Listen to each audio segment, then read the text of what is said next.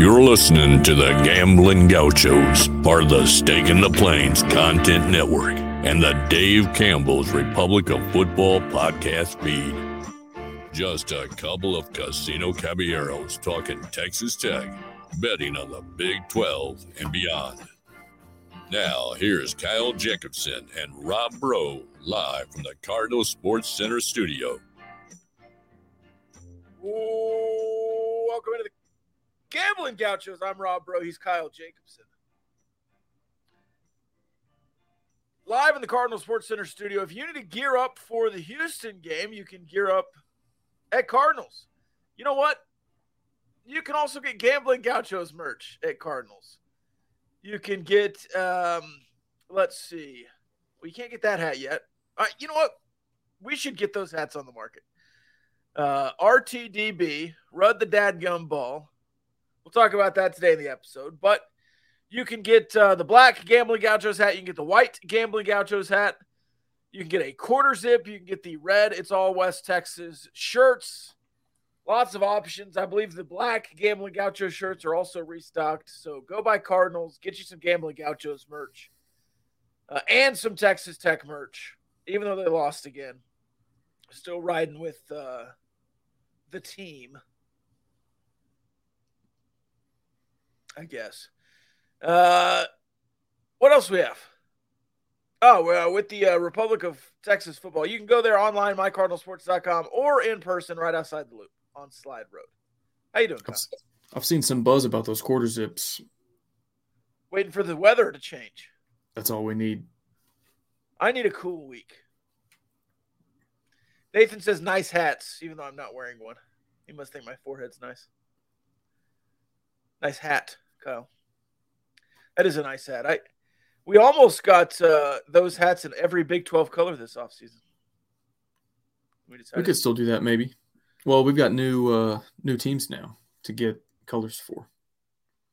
Because I think that was before the the four yeah. corners and all that. That was with the current 14. No, I have to have it for the future 14. 16. 16. Oh, good grief. The pick'em segments in the non-conference next year are going to be so brutal to get through. 16 games. We might have to choose like a top 10 for everything because I, I was thinking that with like the uniform rankings. I did yeah. that this year. I was like, you know what? We're just going to do top 10 because 14 is too many, even though we leave Texas and OU off every week. But 16 teams that aren't Texas and OU, it, it's like too much for a full list of yeah. everybody's TV ratings, everybody's spread, you know, all that. Here's a great question to get us started.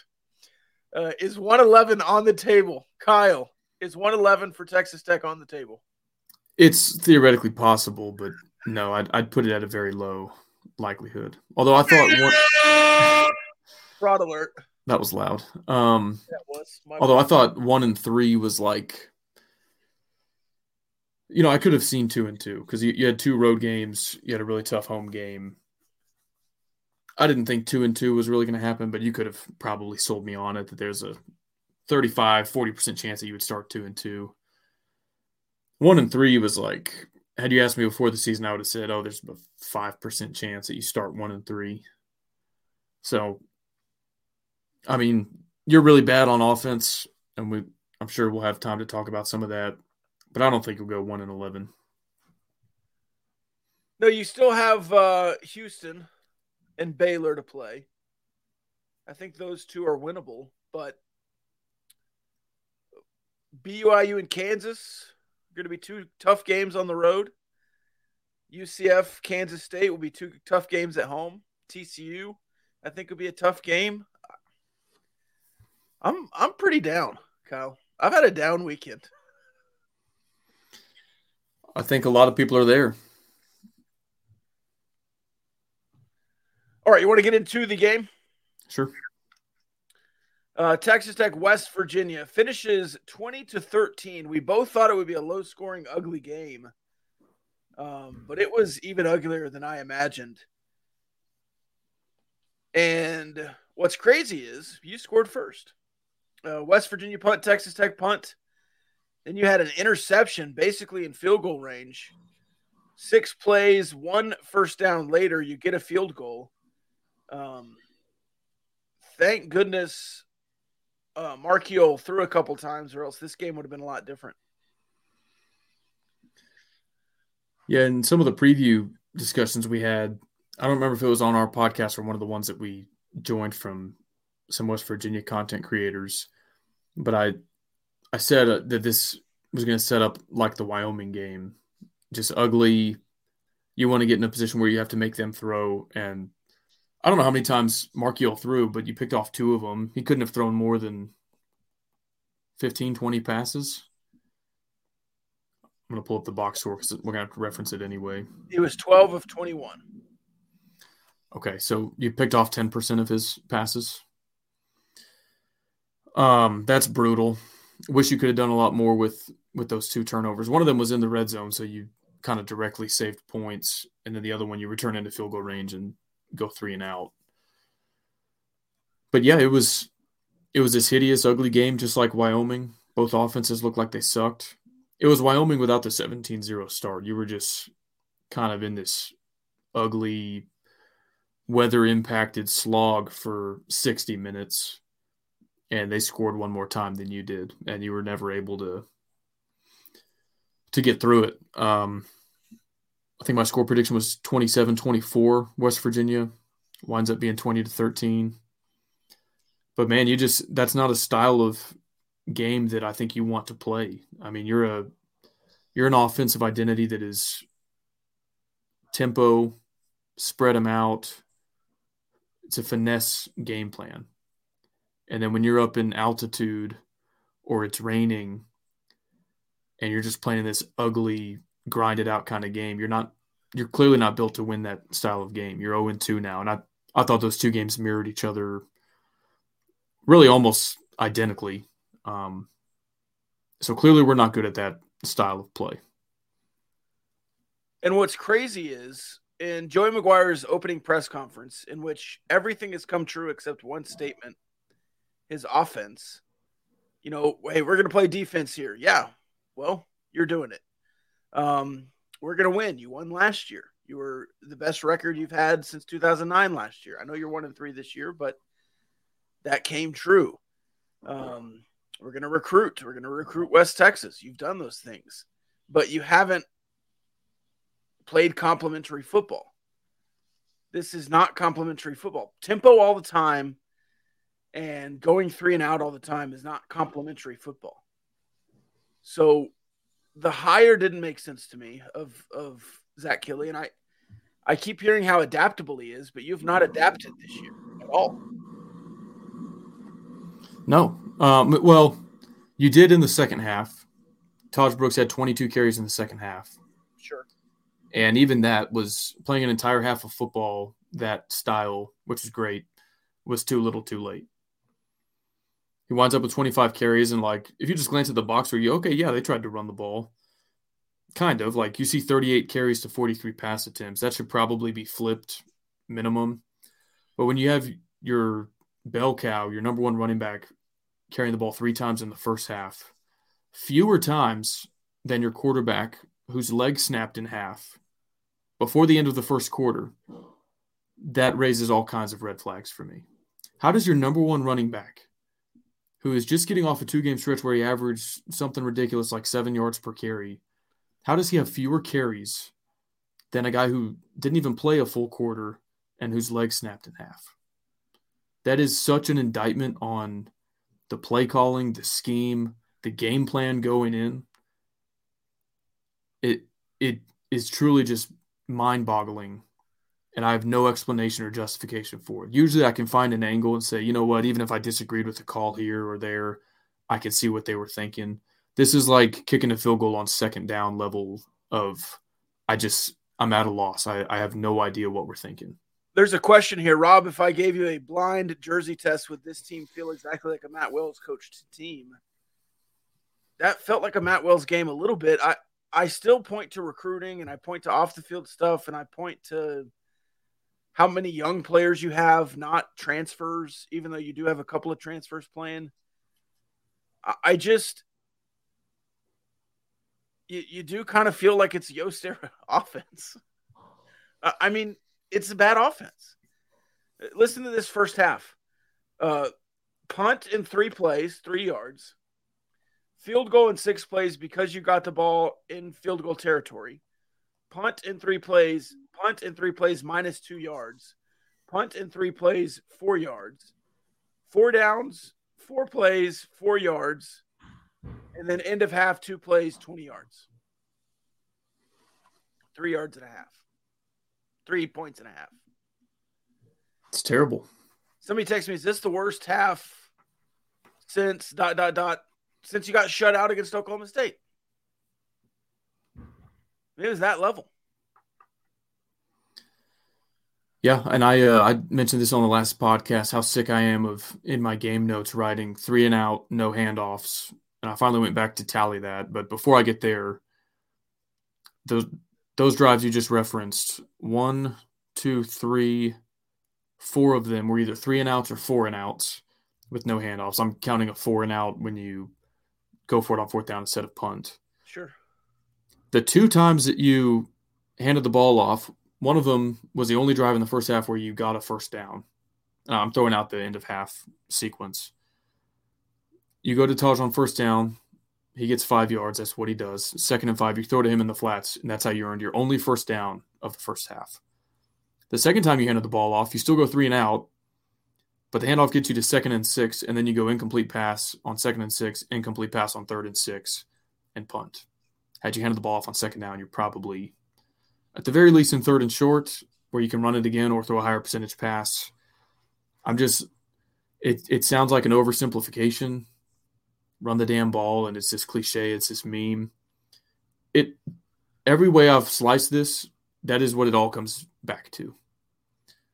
So these three and outs, let me see if I can find it in these notes. Um Okay, against FBS competition. So I'm throwing out the Tarleton game. Texas Tech has gone 3 and out or 4 and out 10 times. So more than 3 times per game. On just 3 of those 10 drives, Texas Tech has handed the ball off, period. On just two of those 10 drives, Texas Tech has handed the ball off to Tahj Brooks. There was one sequence, I guess, against Wyoming. You handed off to Cameron Valdez and still went three and out. But he's not your number one running back. Uh, if you don't, or if you do count the Tarleton State game, an FCS opponent, it's three, or sorry, 12 three and outs or four and outs, and four of those drives involved a handoff. So just a quick glance to tell you if roughly you're not quite running the ball half the time, but if it's roughly 50 50 split and way more than half of your three and outs involve not running the ball on any of the three plays or four plays when you go four and out, that should give you some kind of indication. It's, I think we're at the point in the season, four games in, a third of the way through. You've got a pretty sizable sample size you know, one or two games you can kind of say, well, maybe it was a weird game and the game sequence dictated that you do this or that. Or four games in and your best drives involve handing the ball off. Your worst drives involve just an absolute refusal to to do that. Here's the other one that I literally lost sleep over. I was tossing and turning at 2 a.m. thinking about this. Against West Virginia, you had 11 drives again throwing out the uh, end of half sequence 11 full possessions on about half and half six of those drives Tahj Brooks carried the ball either one time or not at all and on those six drives you averaged six and a half yards per drive so you're probably going three and out you're doing absolutely nothing to flip the field position you're not staying on the field to impact time of possession on the other half of your possessions, when you handed the ball off to Tahj twice or more, five drives, you averaged 50.4 yards per possession. You go nine times further down the field if you commit to handing him the ball twice. I, I just don't know how, on any sequence, on any series of downs, he doesn't touch it twice. That's amazing. It's inexcusable. That is amazing. And it's like, well, yeah, you can say that afterwards. No, we said it before. We've been saying it. it. We've been saying it since the Baylor game last year. When you when all three quarterbacks played, all three quarterbacks threw an interception. None of them completed more than half of their passes. and you go back and look, and both SaRodorick Thompson and Tahj Brooks are both averaging five yards per carry. We said it so much, we made hats. Yes, that's when the hats were made. And that's when you started to mask a lot of your deficiencies. Well, I guess it took you one more week because TCU kind of whipped you pretty good. But then you go on this four game win streak. Yes, using Tyler Shough's legs, but also handing the ball off. And th- this season, it's, it's been the same story. Like Tahj Brooks, six carries for 66 yards against Oregon in a game where the quarterback turned the ball over four times. Yeah. Well, and even this year, in this game, West Virginia, this is something I wanted to talk about. After Tyler Shough's injury, you're running Behren Morton, who did not look confident at all running. And you have a freshman quarterback, true freshman quarterback on the sideline that's the next guy in. You, you you were reckless running the quarterback in this game. Reckless. You, you, just don't have to. This was Kliff running Alan Bowman with a split uh, lungs against Oklahoma. It was that level of reckless. If you want to run the ball on third and two, hand it to Tahj Brooks. Yes. Like, why are we overthinking this so bad? And if it's fourth and inches and you want to do a sneak, do a sneak. But third and two, run Tahj Brooks. I hate it, dude. And I understand he can't take every single handoff. Do you not have another running back? Cameron Valdez had one attempt.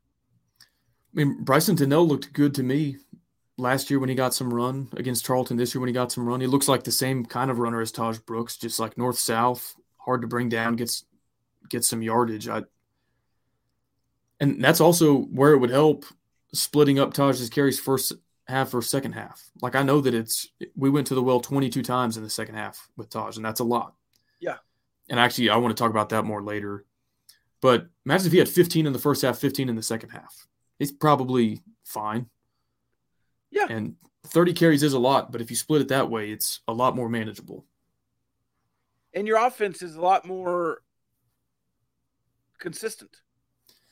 We got a comment. So Tech had one first down at halftime. I think you had two because of that last possession where you the clock was down, you weren't going to move the ball, and you got kind of a cheap first down while they're in prevent defense. Yeah. But yeah, you, you had one like real first down in the first half. You were, I think you started one for I don't even know something stupid. One for twelve on third down conversions. And you didn't even need that first down. Really, you would have just kicked a field goal anyways. Yeah, probably so. I mean, maybe you needed four more yards, but um, so I may have miscounted the drives because now in my notes I have that they had 12 drives excluding the end of the half. Earlier I thought it was 11, but either way, this is another thing worth noting. And again, this is all the West Virginia game. 12 drives. Um, this can't be right. You had 12 drives in the West Virginia game, yes. This, shoot, this is right. I thought I made a typo. I, I think this is correct. I'll double check it. 12 drives. Guess how many lasted longer than two minutes and four seconds? Ooh. Um, you had the one long one at the end of the game. Um, four of them. I'm double checking because I, in my notes, I have that it was two. Sheesh. So I'll, I'll just read through it since I'm looking at it. Um, these are in chronological order: a minute 27, a minute 54, a minute 30, a minute 28, 46 seconds, 53 seconds. End of half was 14 seconds. Start the second half, two minutes, four seconds, one minute, 50 seconds, one minute, 41 seconds.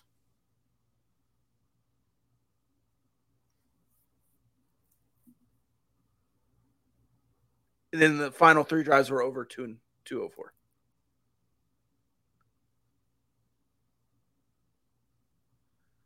We went fast, Haley says. Sorry. Okay, I'm back. Um, I don't know where that cut out. But start of the second half, two minutes, four seconds, a minute, 50 seconds, a minute, 41 seconds, four minutes, 42 seconds. That's your first one that went longer than 204. Two minutes, 40 seconds, three minutes, 26 seconds. So you had three drives that lasted longer than that was a typo. Three drives that lasted longer than two minutes and four seconds. and several here went for less than two minutes or a minute and a half or less. So your six drives in the first half. Uh, one, two, three, four, five. Five of them went for a minute and a half or shorter. And I'm not a big time of possession guy. I don't think that just because you possess the ball for 33 minutes means that you're going to win the ball game. But when you go tempo, tempo, tempo, and it doesn't offer you any apparent advantage, and you're playing a team that wants to milk the clock, and your defense is tired, and they wind up playing for 35 minutes of the 60, that's a bad strategy. And it's like, I know that I guess tempo is our only offensive identity, but it doesn't work not only does it not work, it probably backfires and is actually to your detriment to go tempo. And I don't know why we can't adjust our fight style a little bit to say, okay, we're not going to go for the knockout punch in round one. Um, or like if it's a UFC, we're to grapple and wrestle on the ground a little bit, wear you down, tire you out, and then we'll choke you out at the end of it. It's just no patience. It's like, okay, first and 10, throw the ball. If it's complete, tempo, tempo, tempo we had a, a sequence. It was third and 20. We were backed up because of a penalty. We had a 15 yard kind of hole shot to uh, Mason Tharp on the sideline. Good throw and catch. Fourth and five. We make the decision quick. We're going forward. Tempo, tempo, tempo up to the line. Must not be a good look because everybody's covered and Morton just has to kind of like throw it into traffic incomplete. Why, why do we have to do that? We don't. There's 32 seconds on the game clock. It's the. Yeah. Like, I just don't get it it, it, other than going tempo for the sake of going tempo because we want to go fast and that's what we do. But it, that's just like a circular argument. We go tempo because we go tempo, but for no like actual quantifiable advantage that anybody can define for me. There was a time when tempo was used as a tool in spots, right? If it's a change of pace, it throws off the other team. But if you're going tempo the whole time, They've prepared for it. They've prepared to get in position and go base defense against you. Like there, there's nothing you can do in tempo that that confuses anyone anymore. No. And if you go tempo with Tahj Brooks and he runs seven yards and then he runs three yards and you try to run him three times in a row, he's gonna get stuffed. You can't go tempo when you're trying to run the ball. You could do, you could run the ball with Tahj Brooks six times in a drive if you're running the clock right? But you can't do that with him. You're gonna you're gonna gas him out like you did in the second half. Like run another running back on there if you want to go. If you want to run six times in a row. Or West Virginia had a possession. I think it was a 13 play drive. They ran the ball 12 times in the first half. Yeah. And we've just got this like self imposed ban. It, it would never cross our mind to just not throw the ball on a drive, even if like first and 10 on your own 25 after a touchback. We get eight yards. It would never cross our mind to just run it on second and two. No. And if you get a first, to run it again and just run it till they stop you. It would never happen. And it's not like a deep shot on second and two, which I love. It's a throw to the sideline that loses three. And that we tempoed into, and then we tempo out of that on third and three into quarterback power, and we just tempoed ourselves into a 26 second three and out for the yeah. fourth time Yeah. it's it's maddening. Like I, I could not draw up an offense that I personally hate to watch more than this. And I know that it's not your identity at Texas Tech that we've been air raid for 20 years and all this stuff, but it's just like the game evolves. And when air raid was new and Leach was innovative, you had a good offense. That's what made the air raid cool. It wasn't just going air raid for the sake of air raid. And like I, I don't know, maybe there's some correlation between the fastest teams in the country tempo wise and offensive success rate, yards per play. But I know we were the fastest team in the country last year and we were 94th in yards per play. And so I don't I'm not seeing the benefit. Uh, Bryce says Morton was possibly hurt or wincing in pain the whole second half. I saw that live. He grabbed his shoulder after a quarterback run, and then they went and run a sneak on the next play yeah, I think there's some, I think there's some concerns about the injury he sustained there on his throwing shoulder. On a design, something to maybe keep an eye on. On a design run. Uh, let's see. We kind of blew through the first half. Uh, do you want to go through a drive by drive, or we're just kind of talking about it in circles here?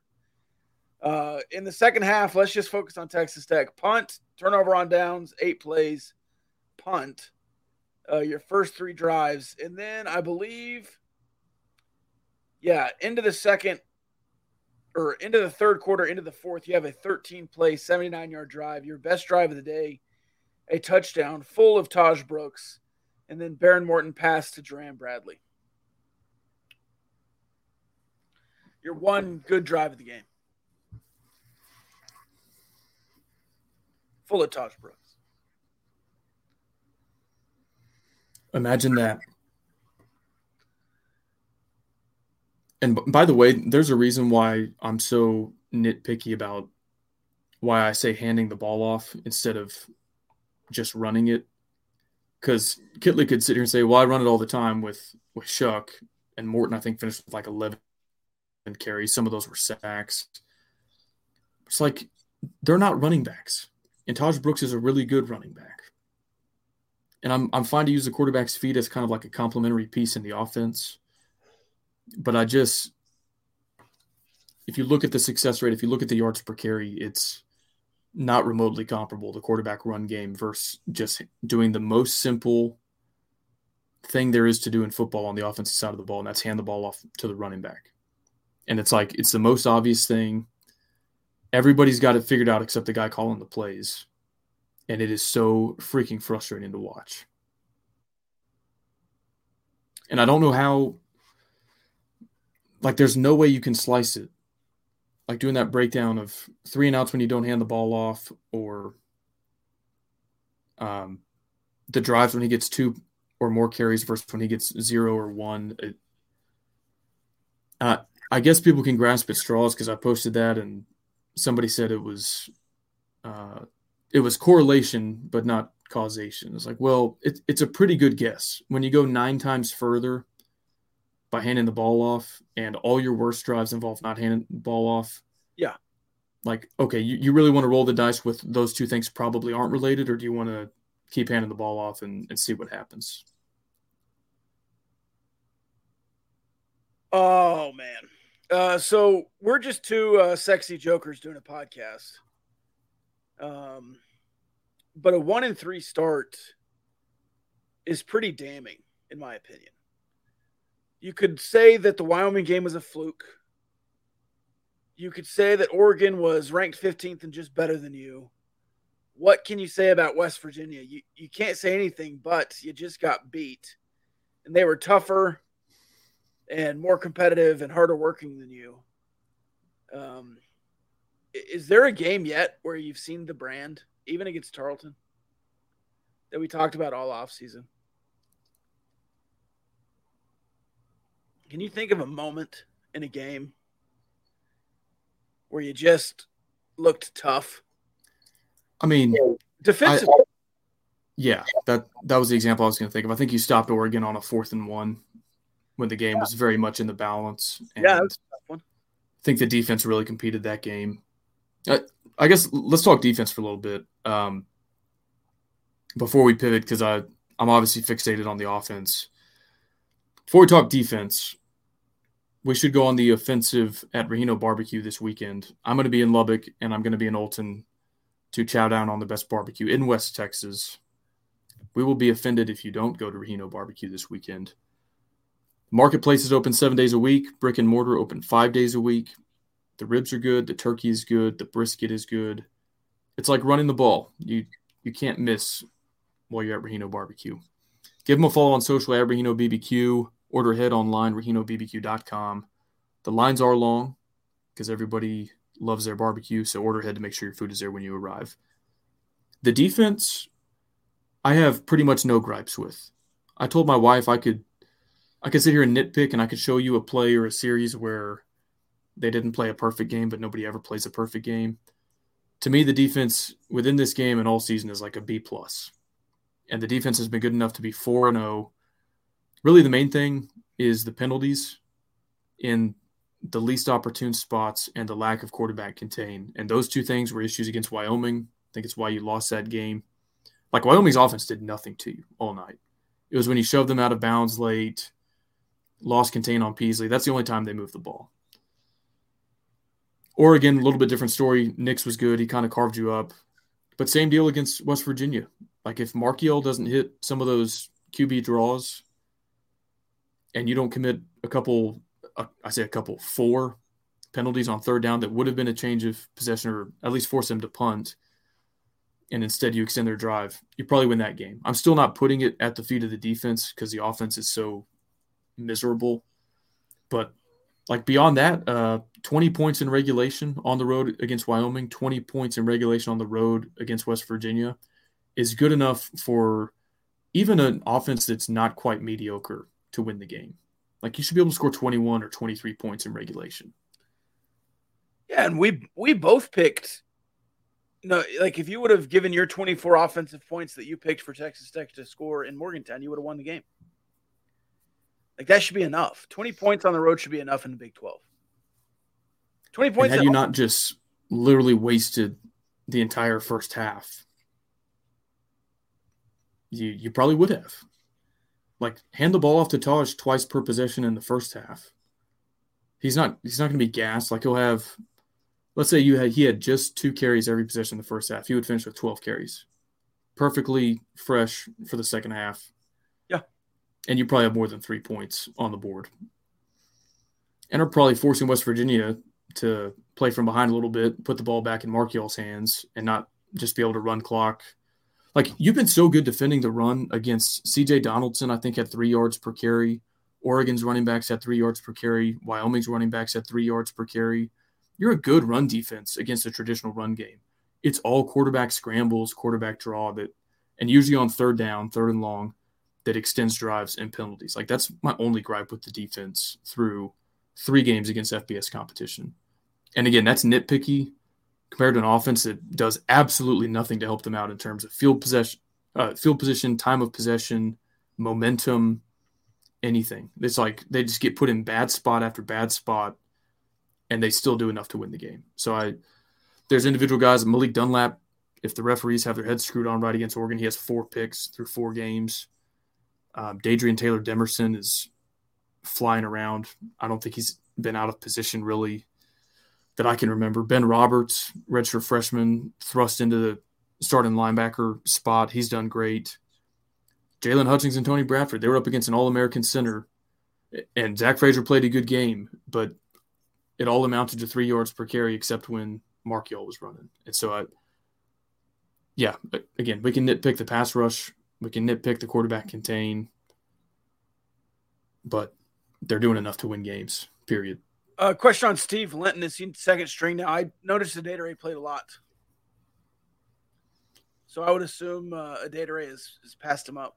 I think Potentially, I think a lot of that had to do with knowing that West Virginia wasn't going to throw the ball, and so why put a guy out there whose primary skill set is rushing the passer when you know they're not going to do that? And when they do do it, it's not going to be a deep drop back where you'd have a, a chance to sack them anyway. Um, noted that as well. Same as the Wyoming game, you went with kind of that five-two front where the star position wasn't on the field.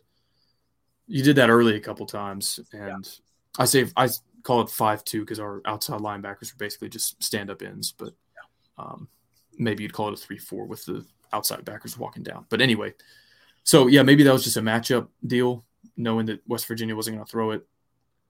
Um, but something to monitor going forward for sure. Uh, Dingle has looked really good in his minimal snaps. I think so. He's really fast. Uh, Jay Boog gets double on every play. Yeah, he should, and he still makes plays. He's really good. Malik Dunlap for Jim Thorpe Award. Oh, we have a. Uh, don't let me forget. We have a Big Twelve hotline to listen to. Okay. Man, um, one of those comments reminded me of something.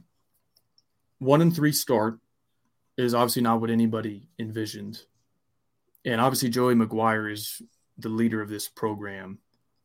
But among the players, who's the vocal leader in the huddle on the sidelines on the field? through four games?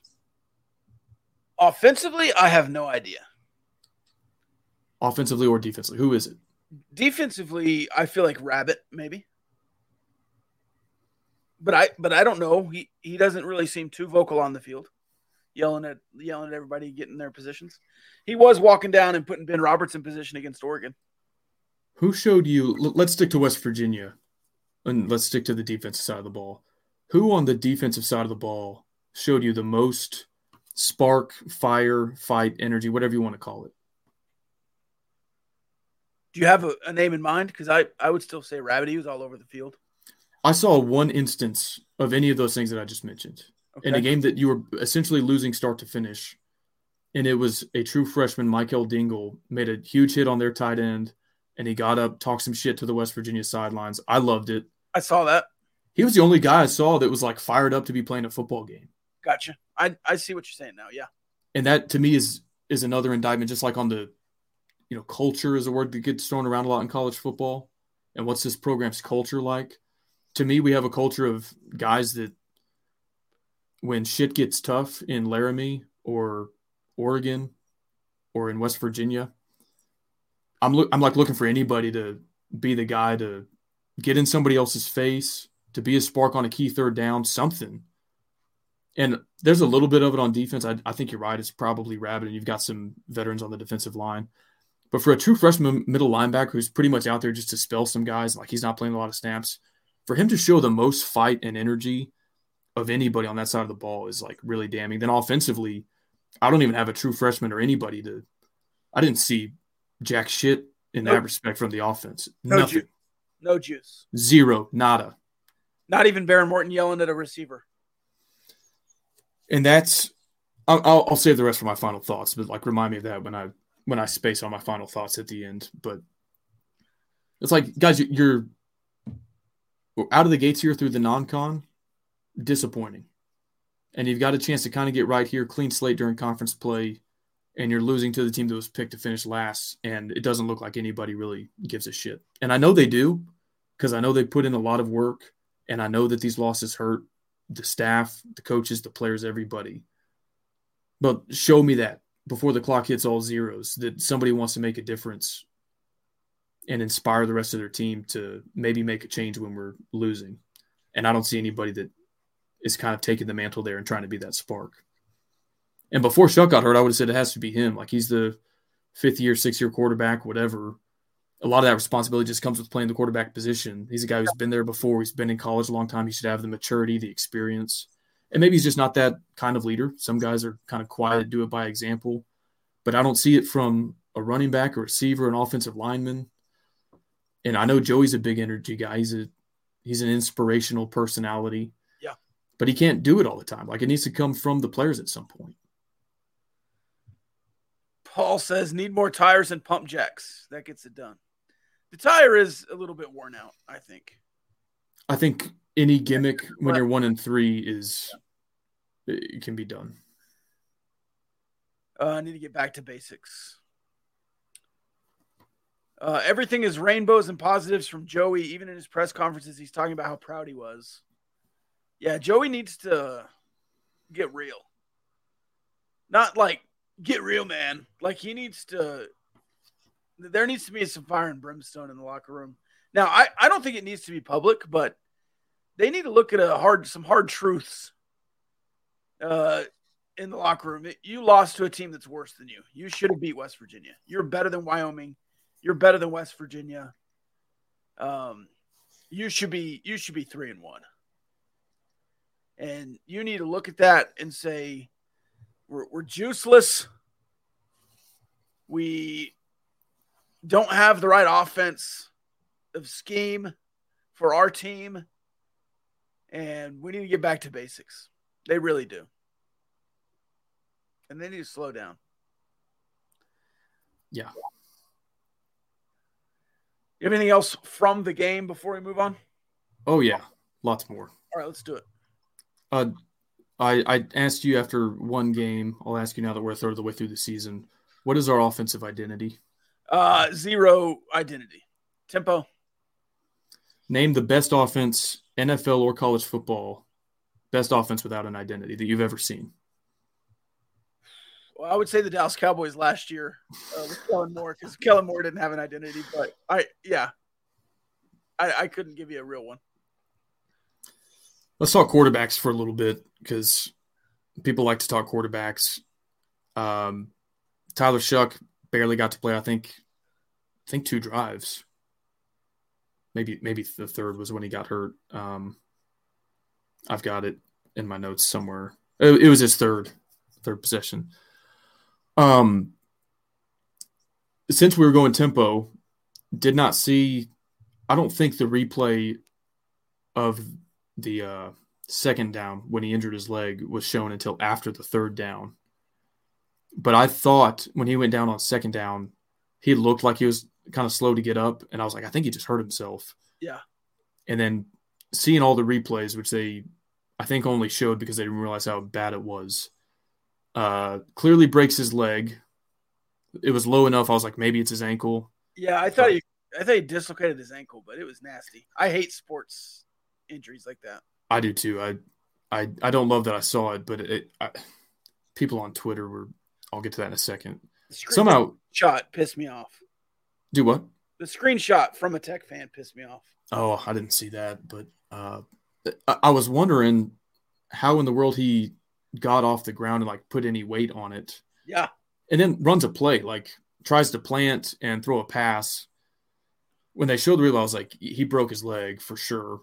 Oh yeah. Um, and so on that note, and by the way, what I'm getting to on all this is that Tyler Shough is tough as hell, and I compliment him for that and admire him for that you have these Twitter geniuses that were like, no, I think he just rolled his ankle on the first play and then it broke. I was like, well, that'd be a hell of a coincidence, right? That he just happened to roll his ankle.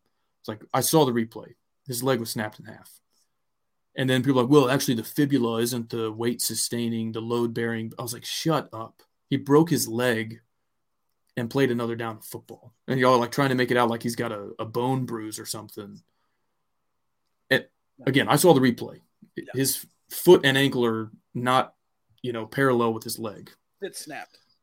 I don't know how he got up, and I'm sure that it was like I saw this floated that maybe it was a hairline fracture at first, and then when he put weight on it, made it worse. It's possible, but um, I don't know how he got up. I would have been wailing, like ripping off my helmet, like "Oh my god, the world is ending." And I know adrenaline is a hell of a thing, and maybe that's part of what allowed him to stand back up. But uh, man, that sucked. Like the the shots of him on the cart and everything. Like I know that fans have opinions on quarterback play, and a lot of people wanted Morton. I think you and I both wanted Morton. We did not want our quarterback to break his leg and for his college career to maybe even come to an end there. I uh, I don't know what his eligibility. He's got a strange eligibility thing because he redshirted at Oregon, played during the COVID season, and then twice now has been injured before the completion of the fourth game which I think would make him eligible for at least one medical redshirt year. Uh, but man, just it reminded me of Bryce Ramirez last year. Uh, his probably wasn't as severe of an injury, but still really bad. And no matter who you're watching, but especially a guy that plays for your team, yeah, um, ugly. Hated to see that. Really disgusting. Um, so yeah, his day was short, and of course, we wish him a, a, speedy recovery. I I would venture to guess that's probably the last we see of him in a, a tech uniform, which is also sad, just given the circumstances. He, like I said, he may be able to get another year of eligibility. I I don't know if he'll be here or not. And for a guy that twice before this had his season either ended or missed a huge stretch of it due to other injuries, uh, just sucks. It's a lot of bad luck. Um, so Morton comes in. What did you think of Behren Morton's performance? Uh, early, he looked completely out of sync, like he had no idea he was going to play today, which he didn't because it was an injury. Um, didn't look warm. Uh, in fact, if a if a backup quarterback comes in, what would you do the first two? What would you do the first two drives? If Hand the ball off. I was gonna say if BJ Symons himself was our quarterback this year, I would still want to hand the ball off. But especially when it's raining, when you've got a guy who didn't rep all week at practice, cold, and the run has been working for you, run the ball.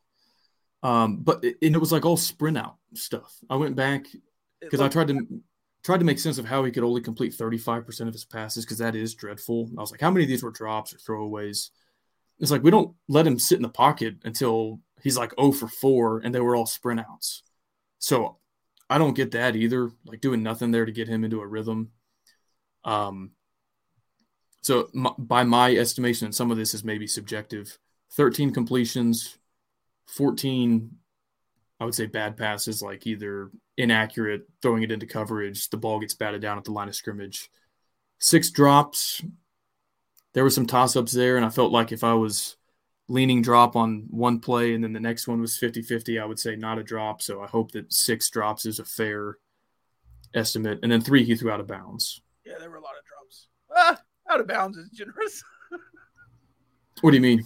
He threw him close to the side. Oh, yeah, that one. It looked like he was trying to throw it to the West Virginia defender, tie rope in the sideline. Yeah. Um, but this, that was my part of my beef with Shough, and I, I saw this take and I disagreed with it. That like Morton's bad plays were really bad, and I'm like his worst plays were incomplete passes, and Shough's worst plays were pick sixes and red zone turnovers. So I, I disagree with that entirely.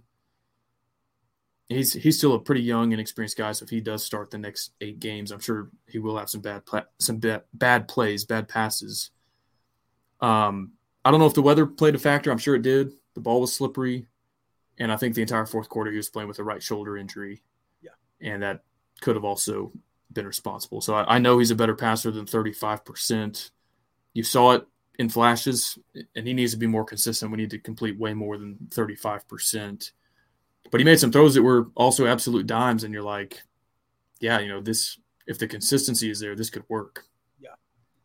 Uh, Daniel says, in all fairness, you just watched QB1 get his leg broken. Anyone would have nervous energy running through them. Sure. But you could settle him down if you went out there and just ran the ball a couple of times. That's what I would love to see. And Uh, if you go three and out from running the ball, you've been going three and out anyways. What's the difference?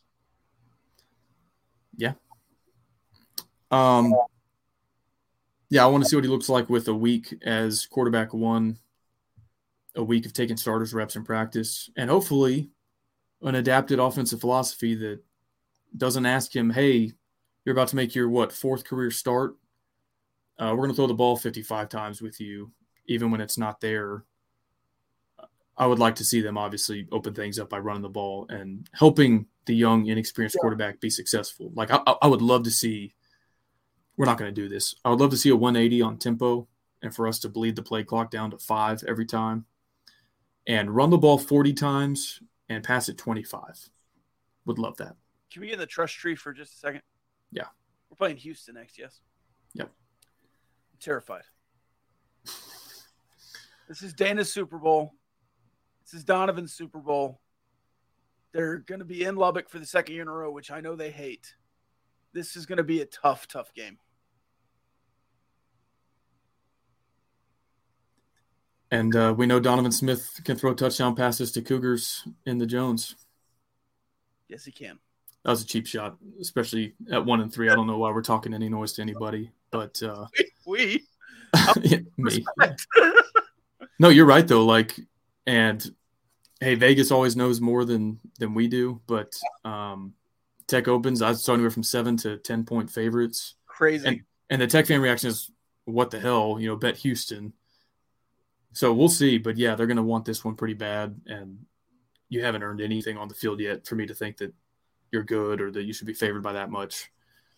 So yeah, that I mean, this would be an absolutely brutal loss to go to one and four against a quarterback that, you know, I don't want to say you processed, but right. it would be bad. It would be really, really bad. A Big 12 newcomer looking for their first conference win. I Yeah. mean, that would be like a back-breaking, soul-crushing. Now, I think you can beat them, but I am nervous. It's not going to be pretty. Maybe I won't be nervous by Wednesday, but I'm nervous today. Yeah. Of course, I just had every single one of my teams lose this weekend, so I'm pretty broken as a sports fan. Hey, the Rangers swept the Mariners. Oh, that's true. I'm a baseball fan still. That's that's true. I had already flipped to football season, but now I'm I'm a baseball fan again. What I would also love to see is zero, and I mean zero. I'll put an asterisk next to this zero designed quarterback runs, unless it's fourth and one or less, and we're doing a quarterback sneak under center and pushing him forward. Besides that, zero designed quarterback runs. Uh, West Virginia didn't get their first quarterback sneak. They got stuffed. How, do, how does the offensive line not move an inch that was on awesome. a, on a quarterback sneak, and Okay. yet you give them a yard? They, they got absolutely stuffed. Tech got hosed on that spot. Um, also, if you're not doing the Jalen Hurts, two people in the backfield pushing the quarterback, um, quarterback sneak nowadays, what are you doing? That is the only way you should be doing a quarterback sneak. Lubbock High puts an offensive lineman at quarterback and two offensive linemen behind him and do a quarterback sneak that way. Now you can't do that at the collegiate level probably because they're all taped up and you don't want them taking snaps. But I mean, Yeah, I don't want any, I don't want anybody besides the quarterback taking snaps, but can we put 255 pound Henry Teeter back there to push the quarterback forward? Yeah. What is Tosh 230? Yeah, push him.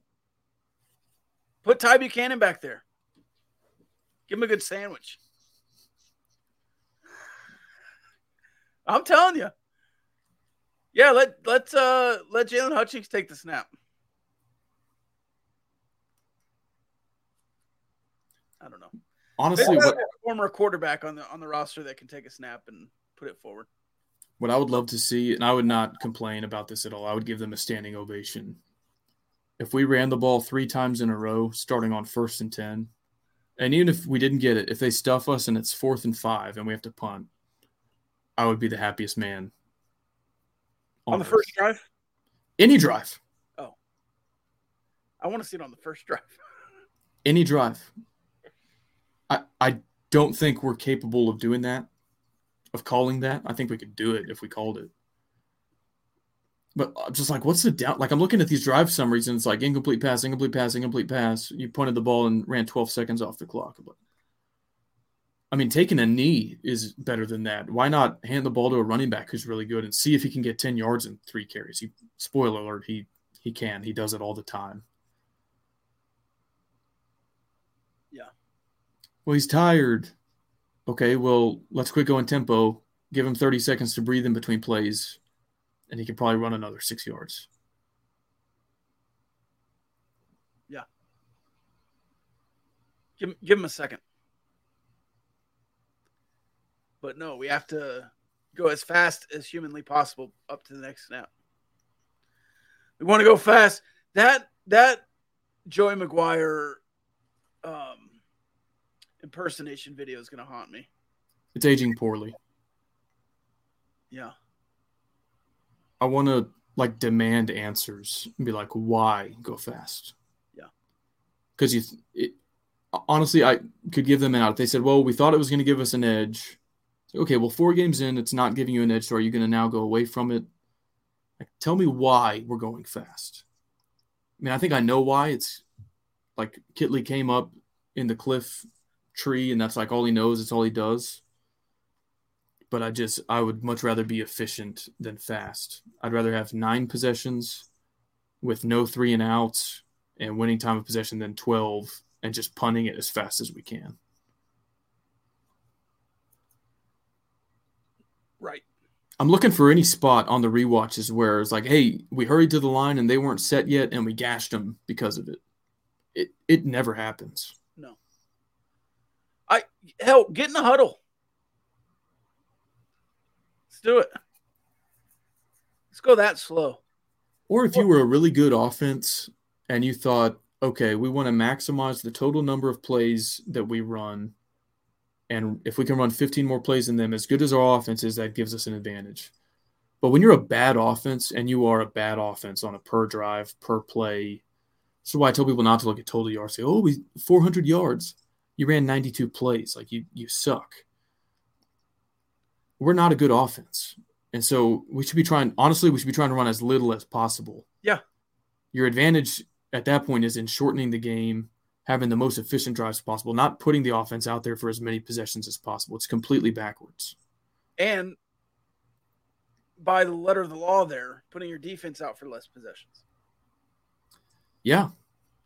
That's I mean that's how these other teams are trying to beat you is by running the clock, and that's how Wyoming and West Virginia beat you. They out uglied you for 60 minutes, and you played right into it both times. Yeah, I've got a couple notes on that. Hang on, let me find them. Okay. On like basically, you refuse to do what you're good at, and you keep doing what you're bad at. Um, geez, a lot of messages in the Discord. So, okay.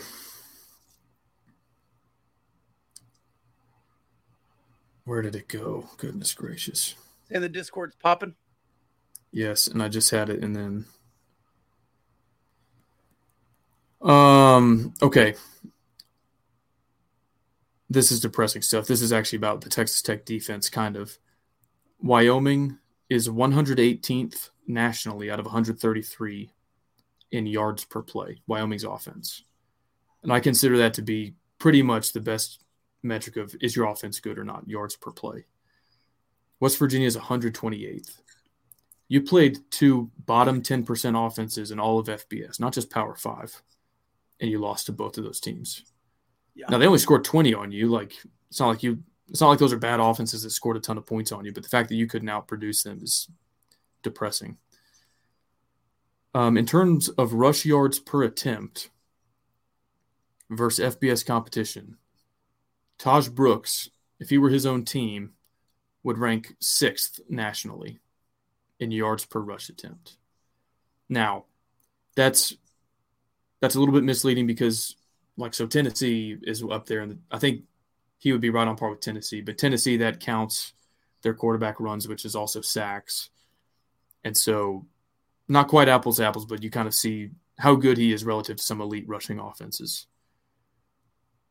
Um, we rank 112th. Texas Tech's offense ranks 112th nationally in the share of our plays that are runs. So basically, we run the ball less than all but 20 teams in all of college football. Wow. And if and if that sounds bad enough, remember that Tyler Shough had more carries than Tahj for the Oregon game. And like we've had a lot of designed quarterback runs, a lot of sacks. So in handoffs to running backs, I bet we're probably, I'm just guessing, 125th out of 133. And that is the only thing that you're good at on offense, by the way, is handing the ball off to the running back. Um, let's see. We rank 44 spots higher in terms of the share of our offense that comes from rush yards. We're 78th nationally compared to the share of play calls that are runs. We're, we're 112th nationally. That's the one I just cited. So even though we run the ball less than anybody, we're almost middle of the pack in terms of how many rush yards we get out of our total offense. I was about to ma- next question. It makes you wonder if we just ran the ball middle of the pack, like the share of our run plays were 50%, like is kind of the median in college football, what share of our offense would come from rush yards? We'd probably be, I don't know, top 30 in that. It's it's like look, it's taking an assessment of your offense and saying, okay, we're really good at A, so we're gonna do A less than everybody else in the country.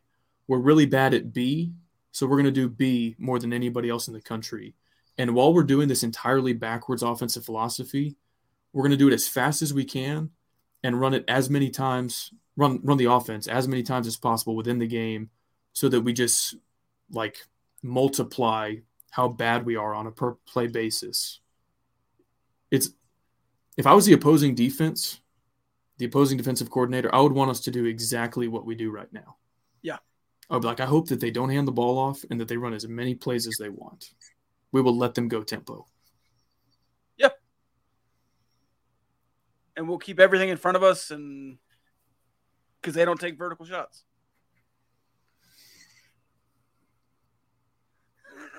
You're right. no i'm not Oh, It's like man. it'd be like this, Rob. You and I are good friends. We could be honest with each other.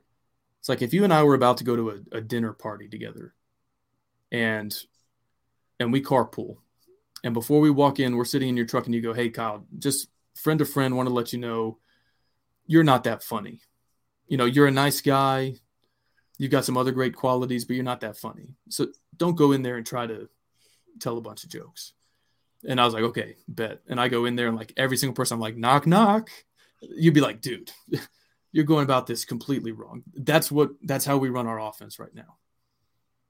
Everything we're bad at, we do it as many times as we can all game long. Everything we're good at, unless we absolutely have to, we just refuse to do it. It it makes me angry.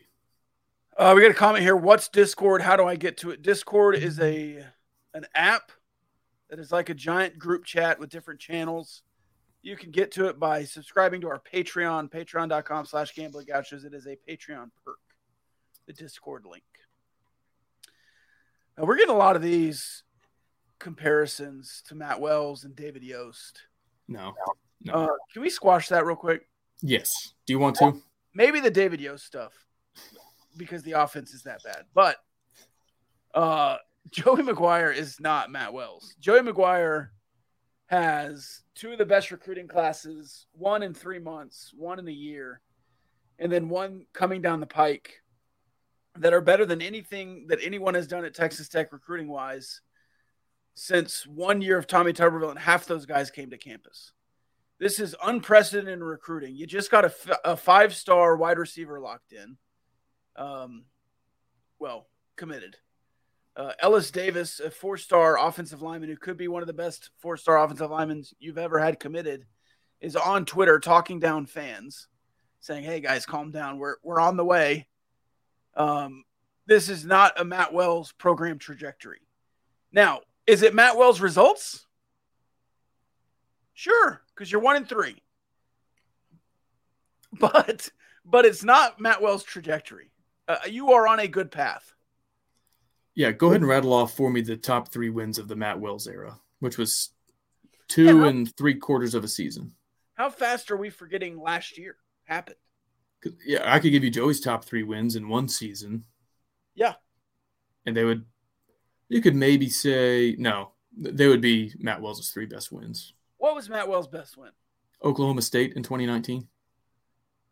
Against Taylor Cornelius. No, that was Spencer Sanders. Oh, and at home. Yeah. Yeah, that was Kliff. Kliff. I, I think they were ranked like 20th or something. Yeah, yeah, yeah. And Oklahoma State had like 30 turnovers in the first half and then nearly still came back on you. They didn't. And like number two of the Matt Wells era is Houston in 2021, I guess. Baylor. he didn't. He didn't actually. Oh, uh, during COVID, we beat Baylor. Yeah. Uh, the two and eight Baylor team. Oh yeah, that's right. So no, and yeah, like go ahead and point me to Matt Wells's top thirty, top thirty-five recruiting hey, classes. Matt Wells beat West Virginia. Yeah, he did three and zero. Oh. Three and zero. Oh. That's what Joey should have told him at halftime. Like Matt Wells is not walking through that door. Oh man. All right, I've got one more thing on the offense, and then I'll shut up at least until my final thoughts. Something that I know fans are tired of hearing is, well, we just we didn't run the ball because we're we're taking what the defense gives us. I've got three thoughts on that. Any any one of these three is enough to never use that phrase again. In my opinion, the three combined, we, we need to that needs to be done. To me, it's like this loser mentality of just admitting defeat before you even line up. Like, do you think that in 2014, when Arkansas came to the Jones and ran it down your throat for 10 yards per carry en route to a 35 point win, that Bret Bielema was like, well, you know, we're going to line up, see see how the defense looks, and uh, we'll just take whatever they. No, he said, stack the box of eight dudes. I don't care. We're going to line up and kick your ass. And they did. Uh, up and down the field all day long. I was there. I had the pleasure of watching it.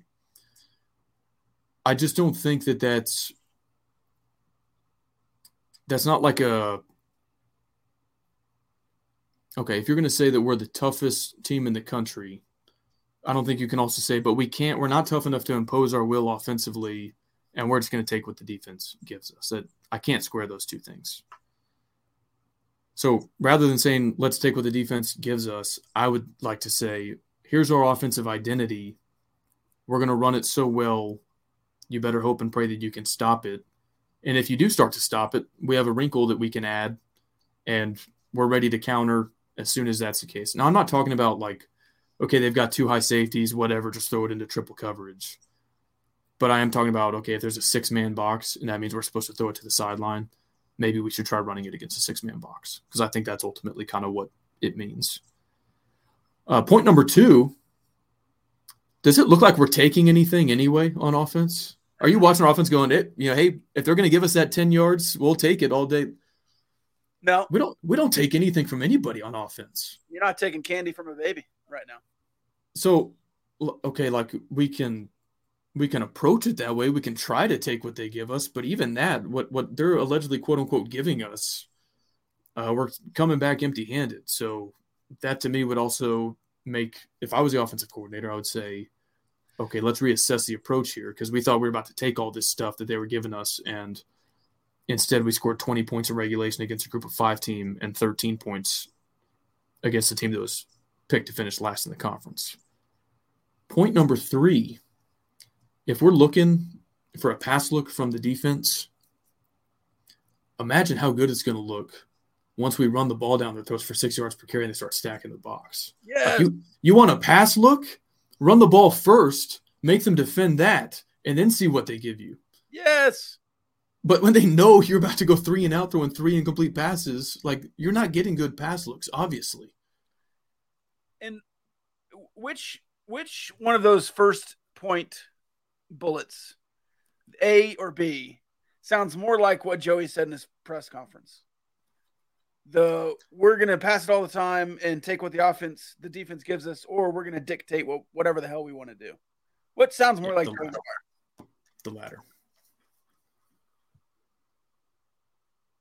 It- it was com- it was complementary football. It was we're going to run the offense that best helps the team and the defense, and we're going to make all pieces work together to win football games. The goal was never we're going to be the fastest team in the country tempo wise, or we're going to lead the country in yards, or we're going to uphold the Mike Leach air raid legacy. It was complimentary winning football. And if that means you're one of the slowest teams in the country tempo wise and you run it two thirds of the time, I don't care. We're gonna go Tell- slow. Do you think West Virginia's sitting at three and one with a win over Pitt and a win over Tech, playing the game the exact opposite way that you play the game? Do you think their fans are like, "Well, I wish we would have run more plays"? I don't think so. Who do you think could do what West Virginia is doing better? We could, Yes. and like that sounds crazy because their offensive line is really good. C.J. Donaldson's a good running back, but but their whole thing is like they don't have the quarterback play to ever add the second element or the additional wrinkle. They can only run it. And you held their running backs to three yards per carry, despite that being their identity and that being what they want to do. Still, they made enough time of possession gains and made it ugly enough that they won. But it's like when they did have to go to Mark Hill, it was mostly bad. If Behren Morton is getting like one on one pass looks because we're running the ball really successfully on two thirds of our plays, I think your offense would be at a whole other level than than West Virginia. Amen. But we're going the exact opposite. We're saying, hey, you didn't practice all week with the ones, and I know the ball is wet. And even though we're averaging seven yards per carry with Tahj, uh, we're about to go throw a sprint out three times in a row and put the defense back out there. So I don't know. If I ever hear we take what the defense gives us, that's what Kliff said uh, after we beat Central Arkansas by a touchdown. Yeah. And you went four and eight that year, mostly because of the defense. But it's like, I- I've just not really seen a, a, an elite offense or an offense that imposes their will on another team go, yeah, we were just taking what they gave us. And again, I'm not talking about checking it down. Like I'm for that.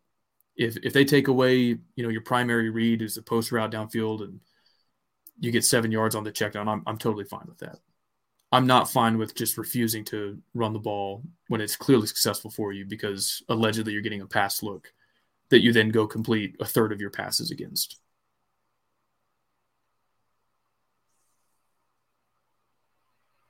That's actually another. That's another good way to look at it. On two thirds of your pass plays, which I think between Shough and Morton, you threw it 43 times. On two thirds of your pass plays, you either got zero yards from an incompletion, or let's call this a wash. You either got sacked or scrambled for a couple yards. but on two thirds of your dropbacks, you got zero. Do you know how many times Tahj Brooks in his 25 carries got zero or less? Say that one more time. Do you know how many times Tahj Brooks carrying the ball got zero yards or less? Uh, twice. I thought it was once, but Could have been Yeah. once. Yeah. so two thirds of the time you get zero or you get sacked, or maybe twice in 25 carries you get zero or less. Which one do you think we should go with more often? Uh, the first one. In a game where you don't need 45 points, you don't need to gash anybody, you just need to score 20 points in regulation. And you get three plays to get 10 yards. Most of the time, four with Joey. Yeah, can we talk about that real quick and then be done with the offensive discussion? So I've seen I've seen basically like two schools of thought on this that on uh, once you get it to first down, well, let's back up. Third and two, fade route to Nehemiah Martinez. What are we doing? You've got at least two receivers on the roster that are six five. You've got two tight ends that are six six or taller. And then JJ Spartman came in the next play to block. He's the fourth tight end. What is he doing? Yeah. And uh, you convert on the fourth and two. Okay, fine. Probably didn't have to make it that hard on yourself. You have all three timeouts left. I think 45 seconds. So you can run whatever you want. You've got plenty of time. Uh, even if you ran it on first, second, and third down, you call timeout, and then fourth down is for the game. You're running that with the clock stopped. Um, I saw people frustrated that we didn't run the ball with Tahj on any of those four downs, and I get that. I think it's a bit of a domino effect. Once you don't run it on first or second, and it's third and ten or third and goal, you can't really run it. Uh, You maybe you could on third if you're saying we're just going to get half of it and then we're going to throw it on fourth if we have to. Um, I saw that since he had 22 carries and multiple carries that drive, that he was probably tired. And that's where, again, help me reconcile these two things. We're the toughest team in the country. Nobody can handle 60 minutes of us. And we can't run the ball right here because our running back is too tired after playing for 59 minutes. Yeah. I mean, and don't you have another running back? I'll just go back to that. Like, it doesn't have to be Nehemiah Martinez. Is is Cam'Ron Valdez in the doghouse? Is Bryson Donnell in the doghouse where they just don't get carries? Like, yes, run Tahj out there to get four yards twice. Hey, it's third and two from the two. But instead, you you throw the ball four times in in a I'm just I'm just like trying to picture this as one fluid thought. We're the toughest team in the country, but our running back, yeah, he's had 22 carries. I don't know if he can get another here. Yeah. Nobody can handle 60 minutes of us, but hey, 59 minutes in, our running back is kind of tired. Yeah. Hey, I'm sure he is tired. He just played a collegiate football game. I'm sure everybody's tired and banged up and hurt. Are, are we tougher than them or not? I was told that we were. we're not. And, have uh, and even if he is tired, you have three timeouts. So call one and say, "Hey, Tahj, take a breather for a minute and a half. We're going back to you here." And if he's tired after that one carry, burn another timeout and let him rest for another ninety seconds. It, like you see what I'm. I, Yeah. I don't buy that we can't run the ball there because he's tired. And you left at least two timeouts in your pocket. Did you call any? You called one with the clock stopped. Yeah. Oh, after the third and two. Yeah, I uh so the fourth down, it looks like either Morton's arm is hit or the pass is batted down at the line, so you don't even get to see how that would have turned out. Um Bradley's getting mugged, you know, not a high percentage throw. The one to York was your your shot to win the game. And I think if he just is able to like find his footing a little bit better, he can actually make a leaping grab. I don't think it was a bad throw because if you look at the replay, it barely gets past the fingertips of the linebacker. He threw it where he had to throw it. I think if he throws any lower, it's uh, picked off or batted down at the very at the very best. So I, I think he put that ball where it needed to be. I get why we're mad we didn't run the ball, but again, by third down, you probably have to throw it anyway. So that was a to me, it's not a that was a sequence that you can prove the brand right there. We ran it 22 times with our bell cow this half. Everybody in the stadium knows we're about to run it three more times to see if they can stop us, and we're going to do it anyway and win the game, or at least tie it up and go to overtime. And instead, we said, ah, our running back might be tired. I don't know if he can handle one more minute and get all the way to 60 minutes. Either that or we just thought it was a better idea to throw the ball, which I don't know what during the 59 minutes of that game prior or the three games prior would make them think that. But anyway, I, I totally get the gripes with the uh, end of game sequence there. I was just going to blow right past that. I don't didn't want to really go back to it, but that uh that's bad, man. That was a bad sequence. And to just get to overtime. That's all you had to do there was just get to overtime. And I bet you win that game. Maybe not with an injured quarterback and a tired running back, but yeah. And I, you know, I made the joke in the game that West Virginia was the toughest, most competitive, hardest working team on the field that day. And you're going to see that a lot. Uh, people were attacking Joey in the comments. It's like, I, we don't need to do that, but it's yeah. just, you say it all off season, you have to prove it, and you haven't proved it yet. And you, you have to prove it against Houston. You have to out, you have to beat their ass. You have to go out there and beat, not on the scoreboard, but physically beat their ass tough wise family program go out and beat their butts out tough them for 60 minutes you have to at home to save the home crowds you have to beat houston and physically impose your will you have to and hey if carry number 23 24 25 is too much in one half for Tahj Brooks maybe space him out and give him more than three in the first half. Yeah, that's probably a good idea. You know, going back to the whole yeah. theme of the episode right there, run the damn ball. All right, uh, Big 12 hotline time. Let's do it. Let's do this and then we'll go fishing. All right, this is the Big 12 hotline.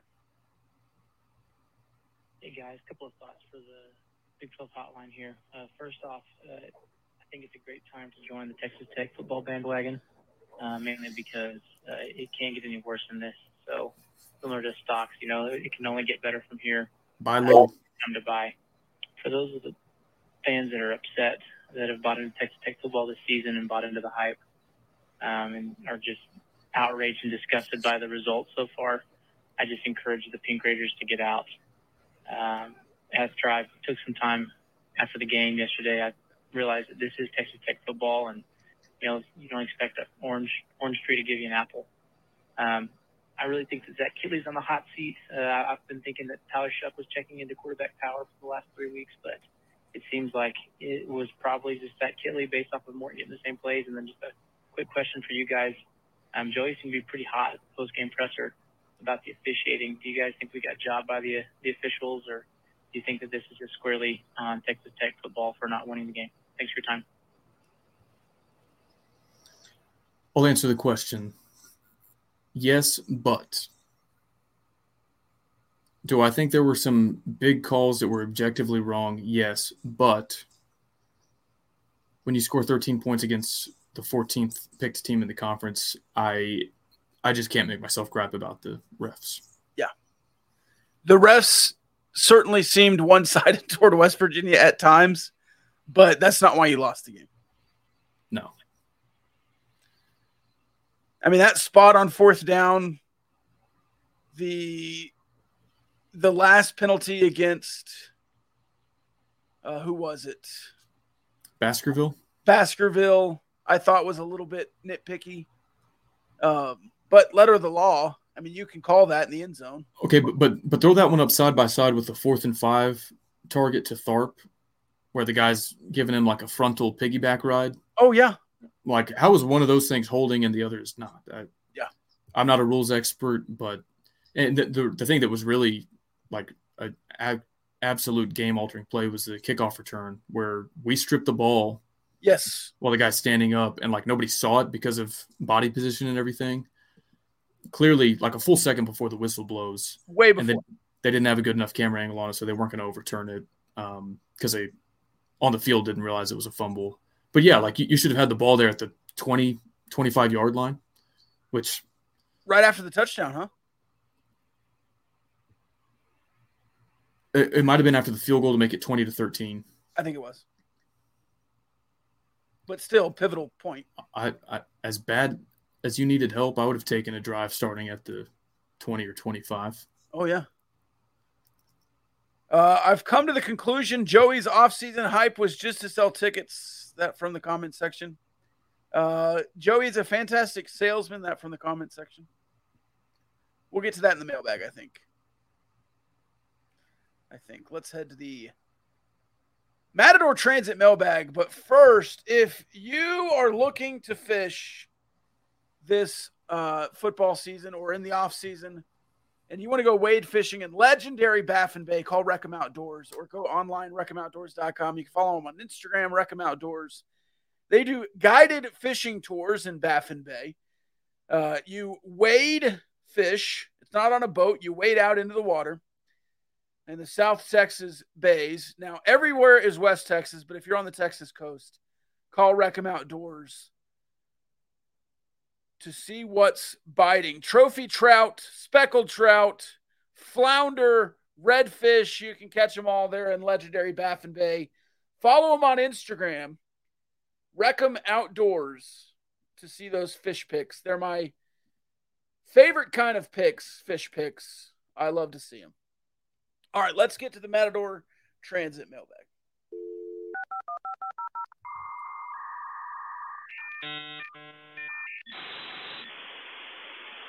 You've got mail. Mail time. mail The mail's here. Come on. I found these in my mailbag. Well, it's time to reach into the old mailbag here. Enjoy reading the fan mail. Don't read it all at once. Any mail for me? You don't have a tic tac, do you? Did I get any mail? No. Why not, honey? If Texas Tech soccer hosts a weekend playoff game when football is out of town or off, would Kyle make the dedicated trip to the John Walker Soccer Complex? Absolutely. Um, I was when I was a student at Tech, I was pretty into Tech soccer. Uh, they getting to know the Gauchos. We haven't done a getting to know the Gauchos segment in a while, but I was um, an RA or a CA in the dorms. So I, I lived alone and got my room and board paid for by working on campus. And just so happened the uh, the freshmen that were on the soccer team in 2012. So actually, Janine Beckie in that class, they lived on the same floor where I was a, a CA, and so I was like, yeah, I'll go to some of y'all's games. And they were really good that year. She was, of course, um, individually stellar, and she has an Olympic gold medal for Team Canada. Yes, she does. So yeah, and I think the the soccer stadium is it's like perfect sized because it it basically fills up. I think for like Big Twelve type games, and especially when they're having a good year there, where they're you know expected to go to the NCAA tournament and everything. So yeah, if they're if we're hosting a regional, uh, yeah, I'd be there. Uh, start bench cut for when the sky falls down on you. Stand on a mountain, bathe in the sea, lay like this forever. Follow up question for Rob over under Kyle knowing that song. Uh, under. Did you get the reference? I know the song. Oh, you're a, a Savage Garden guy? I wouldn't say that, but I, I know the song. Used to be a big I, Savage Garden guy. I think this was also mentioned in the mailbag, but I like the the lads in the pub remix better than Oh yeah. the original boy band version. Do you remember uh, one of my greatest tweets of all time? The lads in the pub singing this song, and it was people giving free stuff to Chris Beard. That's a good one. Uh, the best version of that meme that I remember seeing was it was like kind of at the beginning of COVID when we knew stuff was going to shut down, but we weren't sure when it was going to open back up. Yeah. And it was like me and the lads, you know, getting our first beer when all this COVID stuff is over with. I was like, yeah, that's that's perfect. One guy doing all of it. Yeah. Yeah, that was good. Uh, question for Rob over under Tech beats West Virginia. Uh, that was before the game. Uh, I told him that that was going to be after the game that we answered that. So no, under. Uh, this question: Have you seen enough? This is going to be a really negative mailbag, by the way. I mean, I've certainly seen enough to know some stuff. I'm not, I'm not like hey, I've seen enough, so I'm out on tech football, or uh, you know, I'm out on this staff. I'm I'm making the five hour drive next weekend to be there to watch a one and three team. So nobody can accuse me of being fair weather. I'll keep watching. So I guess I have not seen enough. Uh, start bench cut. Keaton Slovis. Is it Kedon? I think Keaton. I think you had it right. Keaton Slovis, Tyler Shough, Jalen Daniels. Um, in like assuming they're fully healthy, I'm probably starting Jayden Daniels. I don't know much about Keaton Slovis to be honest with you. I I don't know. I guess I'll bench Shough because I, I know what I'm getting and and cut Slovis, but if a BYU fan wants to flame me, they they can. I'm gonna just take this opportunity to say every question I read is is not um, endorsing this question. I'm just reading it. Okay. Sure. How warm is Joey's seat after we lose the game? This is before the loss to West Virginia. His seat's not warm. He just got a contract extension. He's uh he's locked in. I think he he might be faced with some tough decisions at the conclusion of the season, but his job isn't in question. Who is a better used car salesman, Bart Reagor or Joey McGuire? I would guess Bart has sold more, but you would guess. I think Bart Reagor would be the uh, better salesman there. You, you know what actually kind of pisses me off is our fans calling our coach a used car salesman when they loved the guy three weeks ago. Yeah. Like, And okay, you might love the guy in three weeks. You bought the car, right? Like you were at the Texas Bowl. You were down on the field after we beat Texas. Like, Yeah. you you didn't enjoy that first season, and like I know that one and three isn't the start anybody wanted or expected, but to be like, oh, he's a fraud after like you got to enjoy multiple great memories of this football team last year is kind of that's pretty wishy washy to me. And I'm not singling out the person who asked that question. I've seen that car salesman comp a million times, it, Oh yeah, all, it's all over Twitter. it's like, well, do you want him to not be a persuasive person? Like we, we love the recruiting classes, don't we? But we, we're we're pissed that he can sell people on a on a vision. Really? A vision that can still be attainable. Yeah, like we're not good this year, Yeah. but uh, that doesn't mean to me that like he's the wrong guy for the job or that the program is in free fall. Like I still, I'm not like the needle hasn't moved for me at all on Joey McGuire. I'm 100% all in Yeah. on him being the CEO of this program. I don't think I'm ever 100% on anything, but uh, Joey's still in the 90s at least. It's a shame that I left uh, KKM and, and retired the job approval polls, though, because those would be very interesting. Those would be. Just throw one up on Tuesday for fun. uh, let's see. Over under Shough applies for a medical waiver and returns next year. I don't know. I think it's just down to like, has he had enough of college football? He's been playing it for a long time, and I, I would assume that if Morton makes seven or eight starts down the stretch here, that you know there's not going to be any relinquishing of the job back to Shough. So he'd have to go to a third school. So I don't know. I mean, I think that's like squarely up to him if he can get you know a waiver for eligibility. Uh, I would say no. Uh, how long does it take to build O line depth? At least three years. Yeah, that to me, that's not a position that young guys can come in and make an impact very often. It does happen sometimes, but yeah, I would think like even the guys that, like I think Joey's very first class in that transition year where he took over for Wells. I think those guys will start to be ready next year. Yeah. So another recruiting class would be like another year, and so on. That does take time. Is jo- is Joey McGuire still? oh man, is Joey McGuire just Matt Wells 2.0, slightly better but still kind of bad? No, yeah. Show me Matt Wells' top three wins show me a bowl game that we qualified for under Matt Wells, and show me Matt Wells' best recruiting class, and then try to make that comp with a straight face. What about the road brings out the worst in Texas Tech? I don't know. I um this reminded me of another conversation we had before the season started about the one score games. And some people were like, well, yeah, they won so many of those, they're due to regress. All three losses, one score games. I, I think the difference, though, is not that like you find yourself in a tight game and you just can't find the clutch gene. It's that you were 17 point favorites, or I'm sorry, 14 point favorites in Laramie and blew it.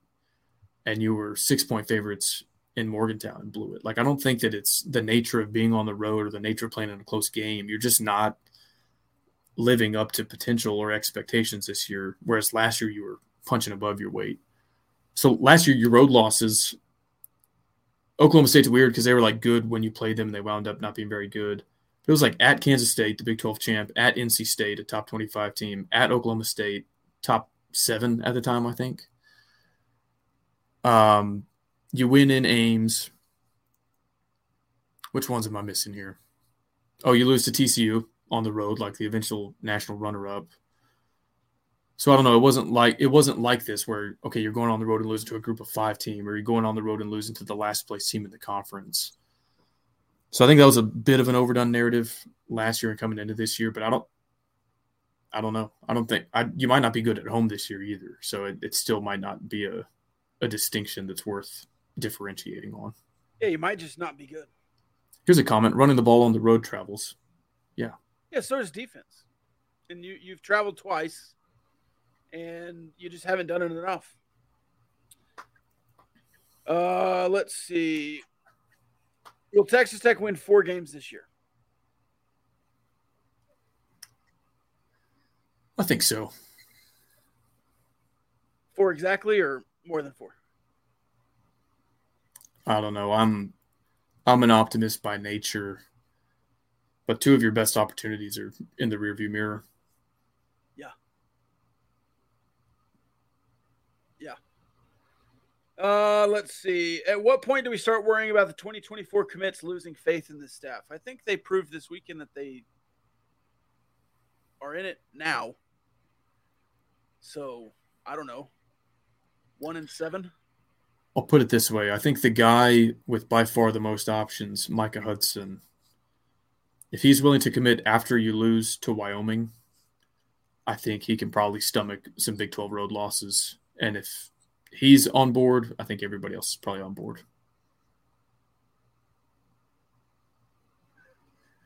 Uh, Big Hen says, Can you help me? I'm down bad. Do you have any positive notes for Big Hen? Uh, the Cardinals won today. Good we didn't need to eat that hair that one. You ask the questions, I answer them. That's a double edged sword there, Kyle. um.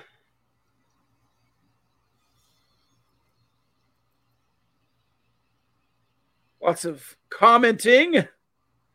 Any chance we bring in an offensive analyst to help right the ship? This is a great question, and I actually got off the phone with somebody right before we recorded here and he brought up a good point. point, and this was actually kind of asking a different version a couple episodes ago. Why isn't Kittley up in the box? And my answer at the time, I was kind of flippant and was like, well, some OCs are up in the box, some are down on the field. I, I thought at the time it's just kind of like a preference deal. I don't know who Kittley's quote unquote eye in the sky is. So, like, even when Kliff was calling plays, you know, he wasn't the OC. Eric Morris or Kevin Johns was the offensive coordinator but they were, I'm sure, even though they weren't calling plays or anything, they're feeding him information that they're getting a different vantage point, obviously. And I'm looking at like so. Kittley is not only the offensive coordinator and the play caller. Uh, the head coach Joey McGuire is not a offense X's and O's guy. The running backs coach Kenny Perry splits time with the special teams. Kittley is also the quarterbacks coach. I don't think the offensive line coach or the receivers coach is in a position to help call plays or anything. I don't know who is Zach Kittley's quote unquote eye in the sky. And even if he doesn't go up in the box and he doesn't relinquish play calling duties, I don't know who he has working in tandem with him to say, hey, don't know what that looked like on the field, but the last couple times we've run this formation, they've been in this look. We might try this or that. and that is a real problem to me. And so I forgot actually what even your original question was, but I do think Kittley needs like a co-offensive coordinator type role to be that up in the box, getting a different perspective on everything. Is it? Uh, I think last year, or at least the analytics guy, maybe he's just the analytics guy, but Kirk Bryant's name was. He's the senior offensive analyst. Okay. But I don't know if he's the the guy that does that. I, I don't know either, and I don't know if it's. I don't know if Kittley would want to go up in the box if that's doable. I mean, you'd have to have somebody else to send in the plays, but yeah, I, I think it's worth considering shaking that up at, at this point. Uh, considering how inexperienced Kittley is as an OC, this is year Houston Baptist, Houston Baptist, Western Kentucky, Western Kentucky, Texas Tech, year six? Year five. He was only at Western Kentucky one year. Okay. Year five is some good experience.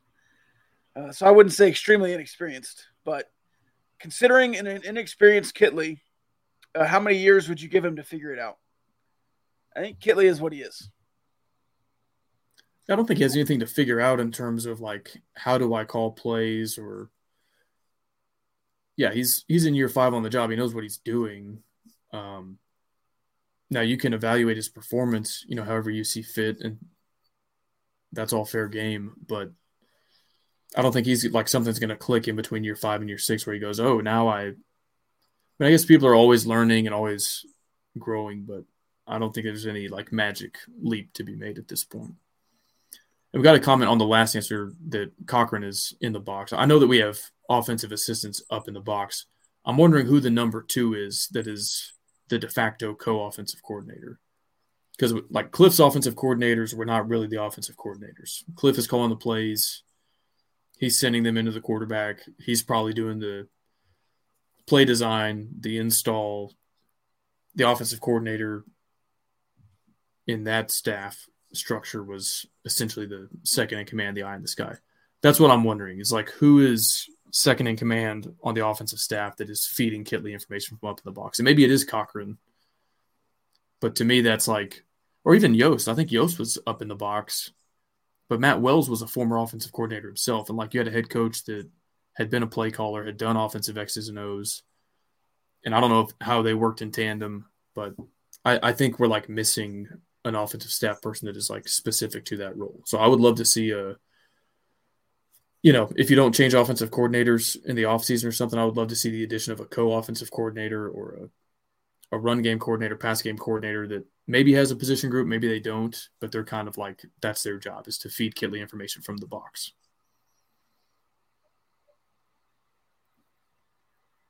Uh, hobbies to try until basketball season. What was the question?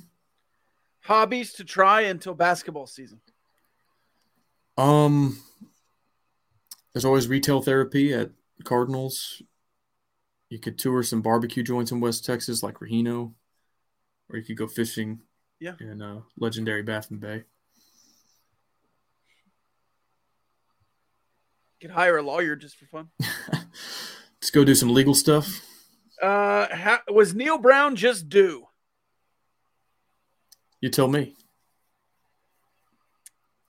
Seemed to do. That was certainly Neil Brown's Super Bowl.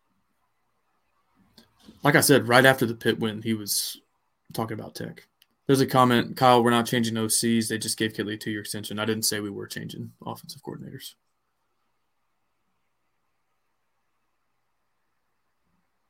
Uh, what, what will it take to make Bret Bielema our next offensive coordinator?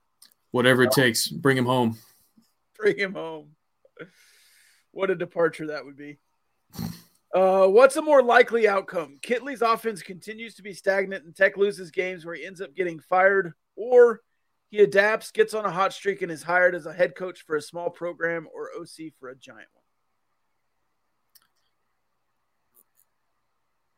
If the question is like at the end of this season, I don't think he's gonna be hired as a head coach anywhere. So I would say that's less like I don't think either scenario after this season is terribly likely.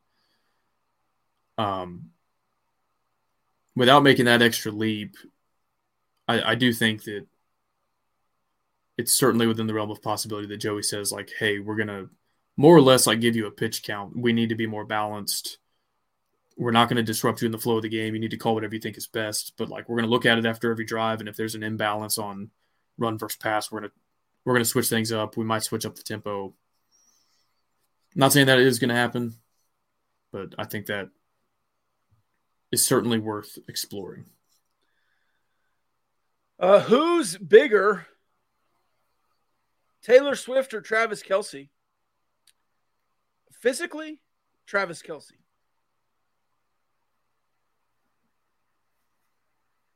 I don't, in the global respect, Taylor Swift. What do you think?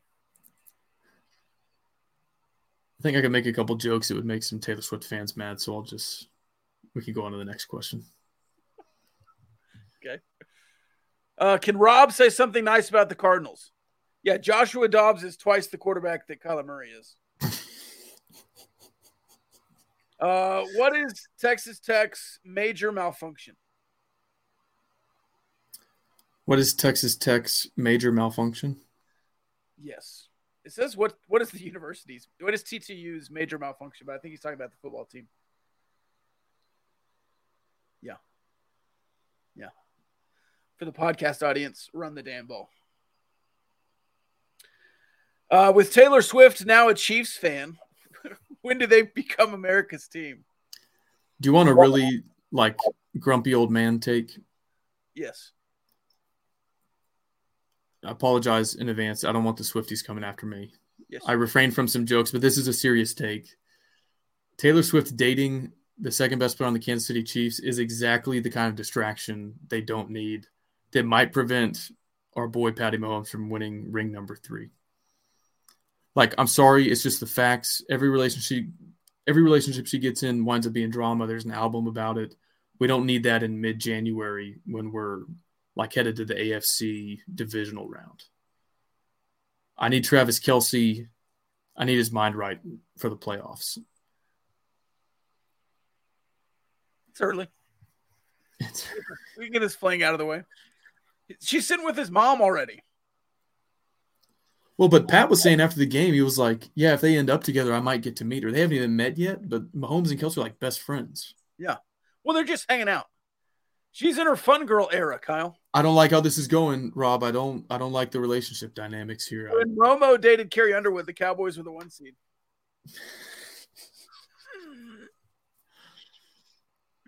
then he went on vacation and threw it all away. No, it wasn't Carrie Underwood. It was uh, Jessica Simpson. Yeah, he went to like Cabo during the bye week. Yeah, right? yeah, yeah. Uh, yeah, before the playoffs. Uh, have you ever pulled up to the scene with the ceiling missing? I have not. Me neither. Is that a is that a lyric? I guess. It sounds like a lyric. Yes, sounds like a bar. Is it Taylor Swift? Uh, knowing the question asker, probably not. Could have been. Showed up to the scene with the ceiling missing. It sounds like a rap lyric. Like we tore the roof off the place, kind of. Yeah. Can you explain Uh, that last comment to me? Or do I? Or is that not? Kyle is just jealous. No, I can't. Okay. It's 2 Chainz. Apparently.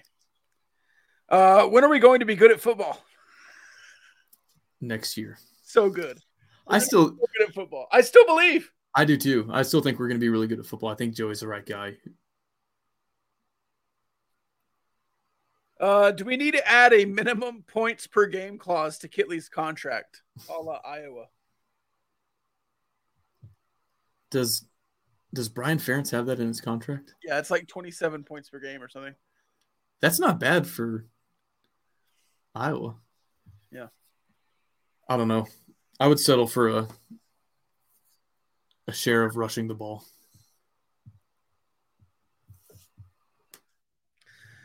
All right, that was the mailbag. Um, final thoughts? Boy, do I.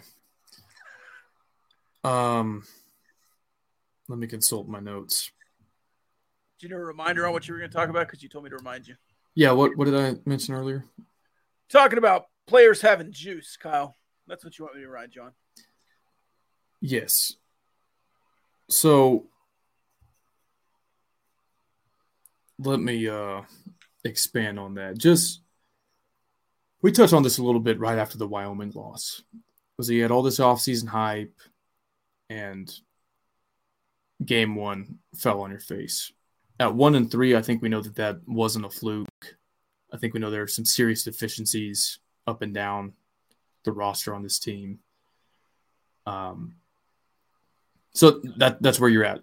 Like I said at the top, I would have guessed you had about a five percent chance of starting one and three.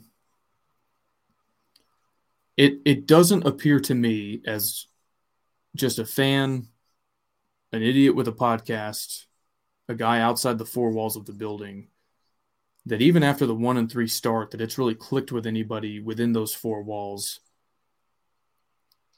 Like just how embarrassing of a start this is. It seems like there's a total lack of self awareness. And this was alluded to in the comments earlier. You touched on it.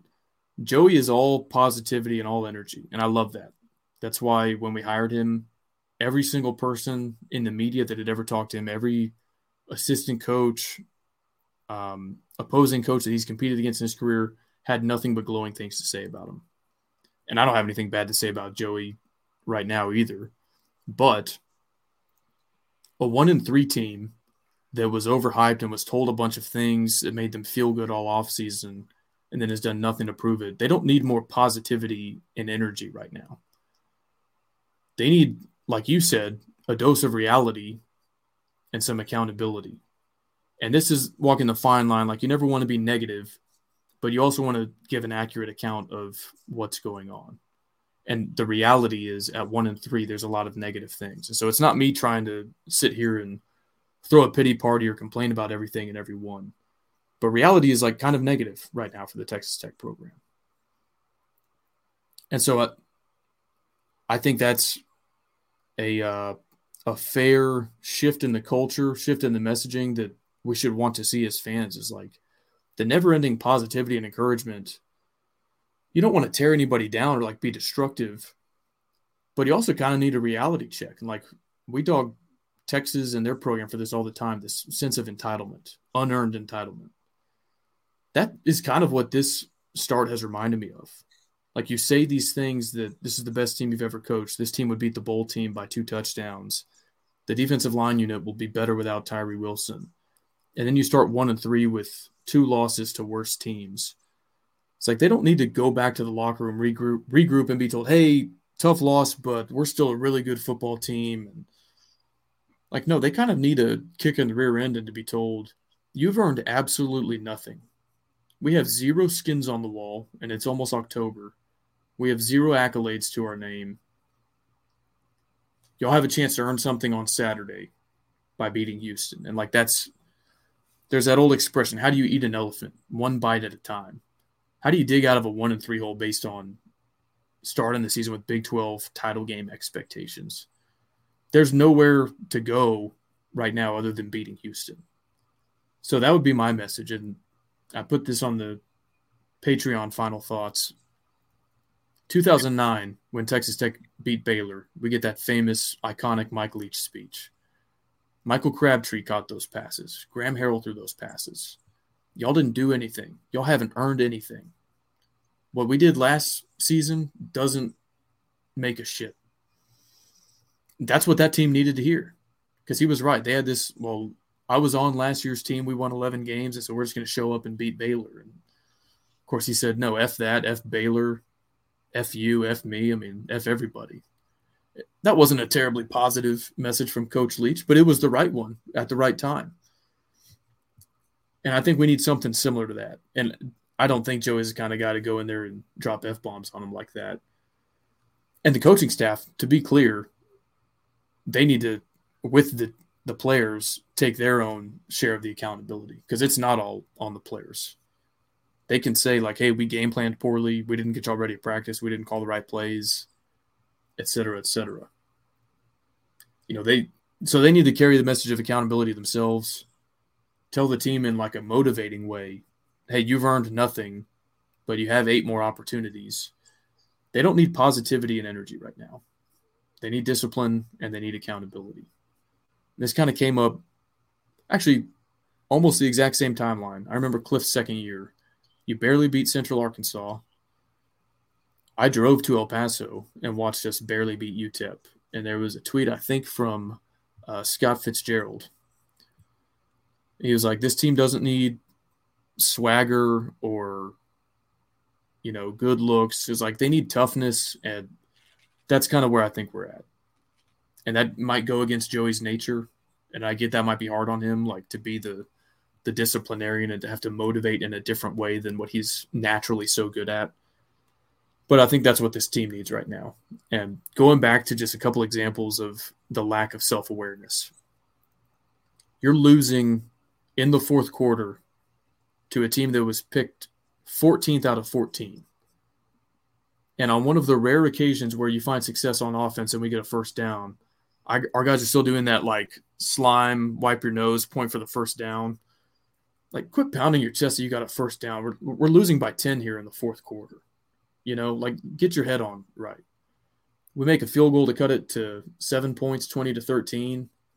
And we've got this like secret handshake with the, the holder, the kicker, the snapper, and all smiles and laughs. Like, guys, we're on the doorstep of one and three here. And I mentioned it earlier, like, who is the fire? Who's the spark coming from on the team, not the head coach? Um, I, I mean, like among the players, who is that coming from? And I don't see it. I see guys that are like happy to get a first down while we're about to lose the game and happy to make a field goal to cut it to seven while we're about to lose a game. And there's just no sense of urgency or sense of self awareness on like how bad a one and three start is.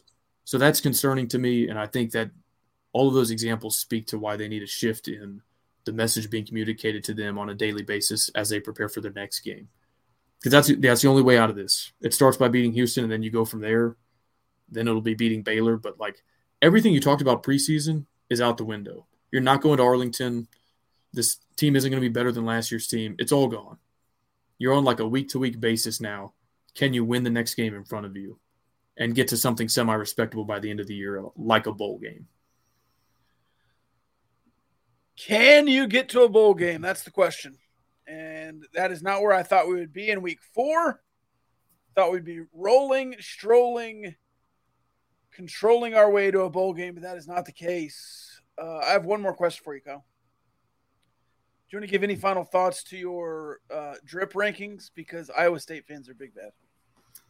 Yeah, we're not allowed to uh, put Iowa State on there, are we? Not all black, no. I, I was gonna say I thought that was a rule from last year. You were like, we're never putting Iowa State in there if they wear all black. No, it's not a school color. Their fans though are telling me that it was a school color uh, in 1891, 130 years ago. Yeah, before they ever won a game.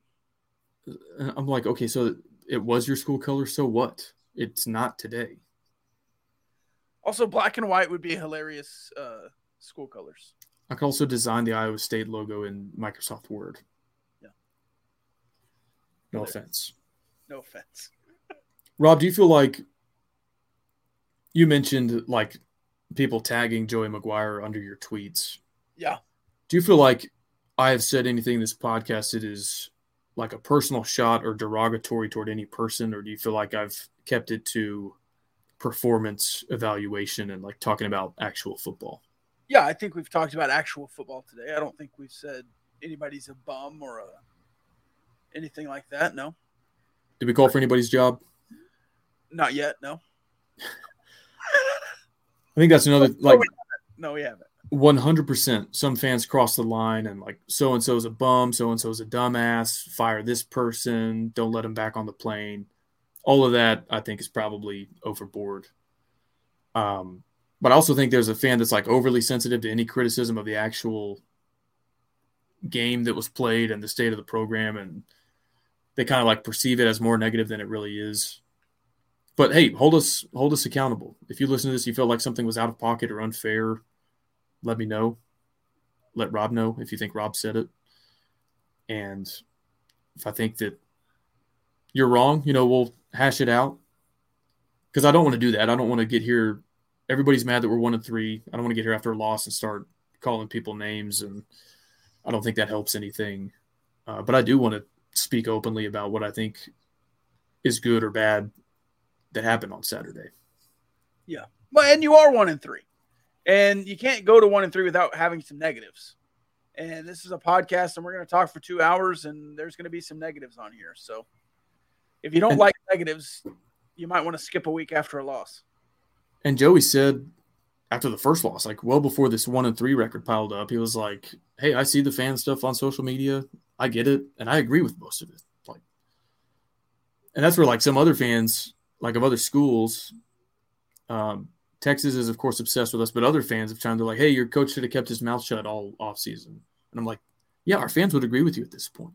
Yeah. Like we don't love in hindsight the Big 12 championship talk or the this team would beat the bowl team by 14 points talk. Like we agree with you. That set the bar too high. And through four games, you didn't deliver on any of that. So like you're not going to get an argument here. Yeah. I just, in some ways, don't understand why. I mean, everything that was said this offseason by us, by you and I, not not the hype that the coaches put out there, not the Tyler Shough's getting a cigarette break because he's got so much time in the backfield talk from the offensive line coach. Just how old you are and how experienced you are and the returning production you had coming back. I just don't understand one and three. I, I it just doesn't compute in some ways. But that's where you are. And I don't know if Houston's must win. We'll talk about that on Wednesday, but there were a couple of questions about underperformance based on money and whatever. You have absolutely underperformed this season. And I would argue that you're the biggest underperformer in the Big 12 so far because Baylor didn't have expectations and you did. Can I add a quick thought on that? Yeah. Uh, We're already at two hours, so go ahead. I think Baylor fans, for some reason, like I kind of get why TCU fans might have been upset at the Texas Tech hype among national media because they're like, "Hey, we, we just made the playoff. We won, or we were in the Big 12 title game last year. Yeah, we've got a lot to replace, but like, why are you putting Tech above us?" Baylor and is three and one, by the way. Baylor is like mad that Tech got more hype than Baylor. Baylor's also one and three with worse losses than you have. And they're like trying to dunk on Tech for not living up to that. It's like, I mean, were y'all somehow more deserving of it by having a more disappointing season or like a worse season than Texas Tech to this point? Why are you why are y'all complaining about Texas Tech being overhyped? Not that you're going to get like an argument that we were adequately hyped or something. Deflection. It's like, why are you upset at that? It's a deflection. Did you see Dave Aranda stuck in the the Baylor line? Yeah. How does that happen? Why was he not out there with the team? You have to take a dump or something? I don't know. And it's hard to troll them with like the you hired the wrong guy stuff when you're also one and three, but like 100% sincerely, not trolling. You miss Joey now? Well, well, so one of them was like, they were diagnosing the problem kind of like what I said that like there's no spark, there's no fire, and they're like, hey, that's not Aranda's personality. He's never going to be that guy. So who is that guy? It's like, well, if you need an energizer bunny, like he's on the sideline in Lubbock, and y'all had him, you had the chance to hire him. It's like I know that they're not probably pining over Joey while Joey's one and three. It's like I mean, if that's a if that's Aranda's biggest problem is that there's no energy in the program. Like I do know a guy who can solve that problem for you, but Yeah. he's here now, and I'm glad he is. Again, I'm I'm all in. On Joey. Yeah. All right. Is that it? You go Might as well we might as well go one more minute so we can say we hit two hours. So, do you have any final thoughts?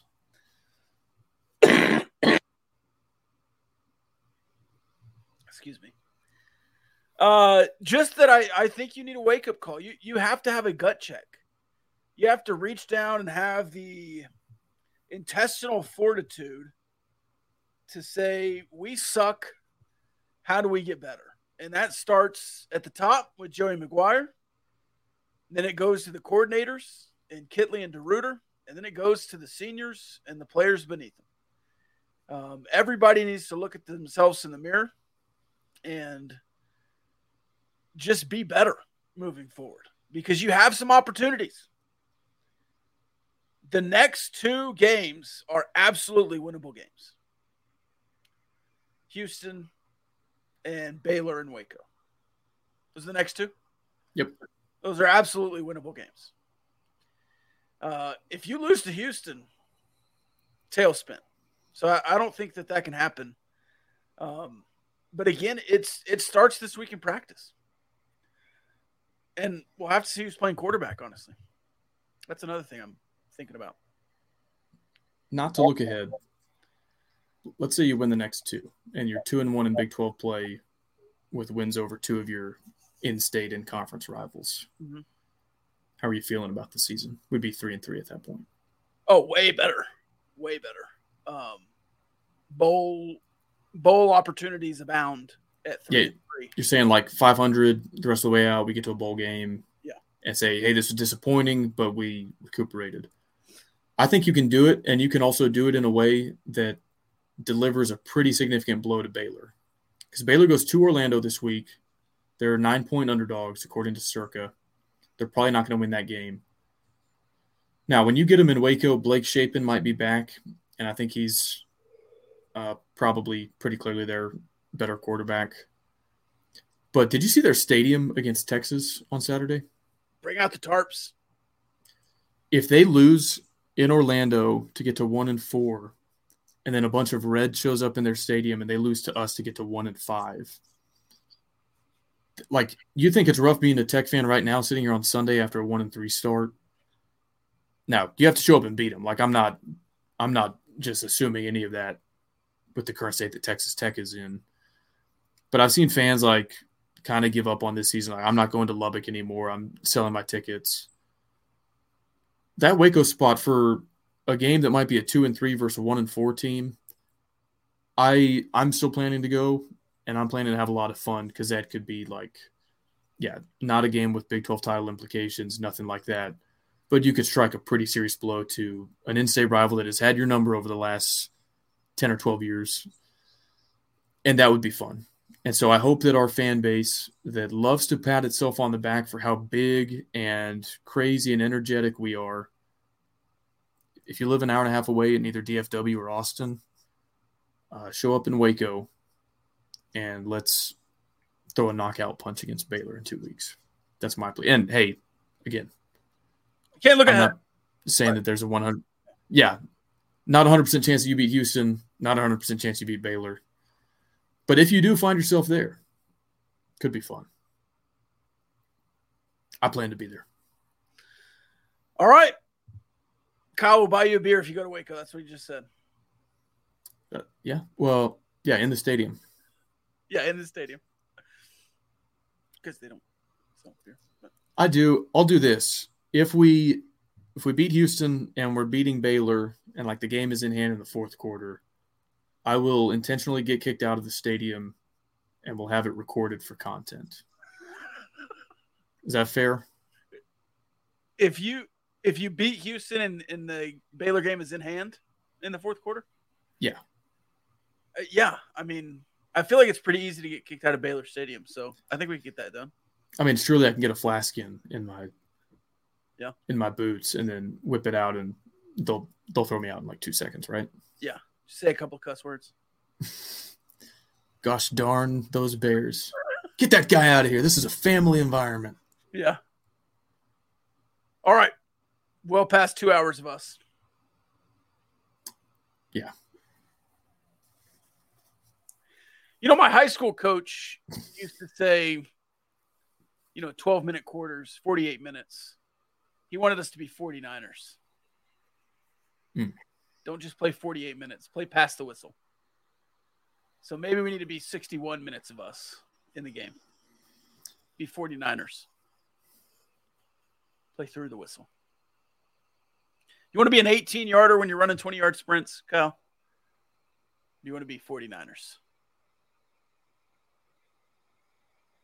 I'm actually, I don't think we need a different slogan or gimmick.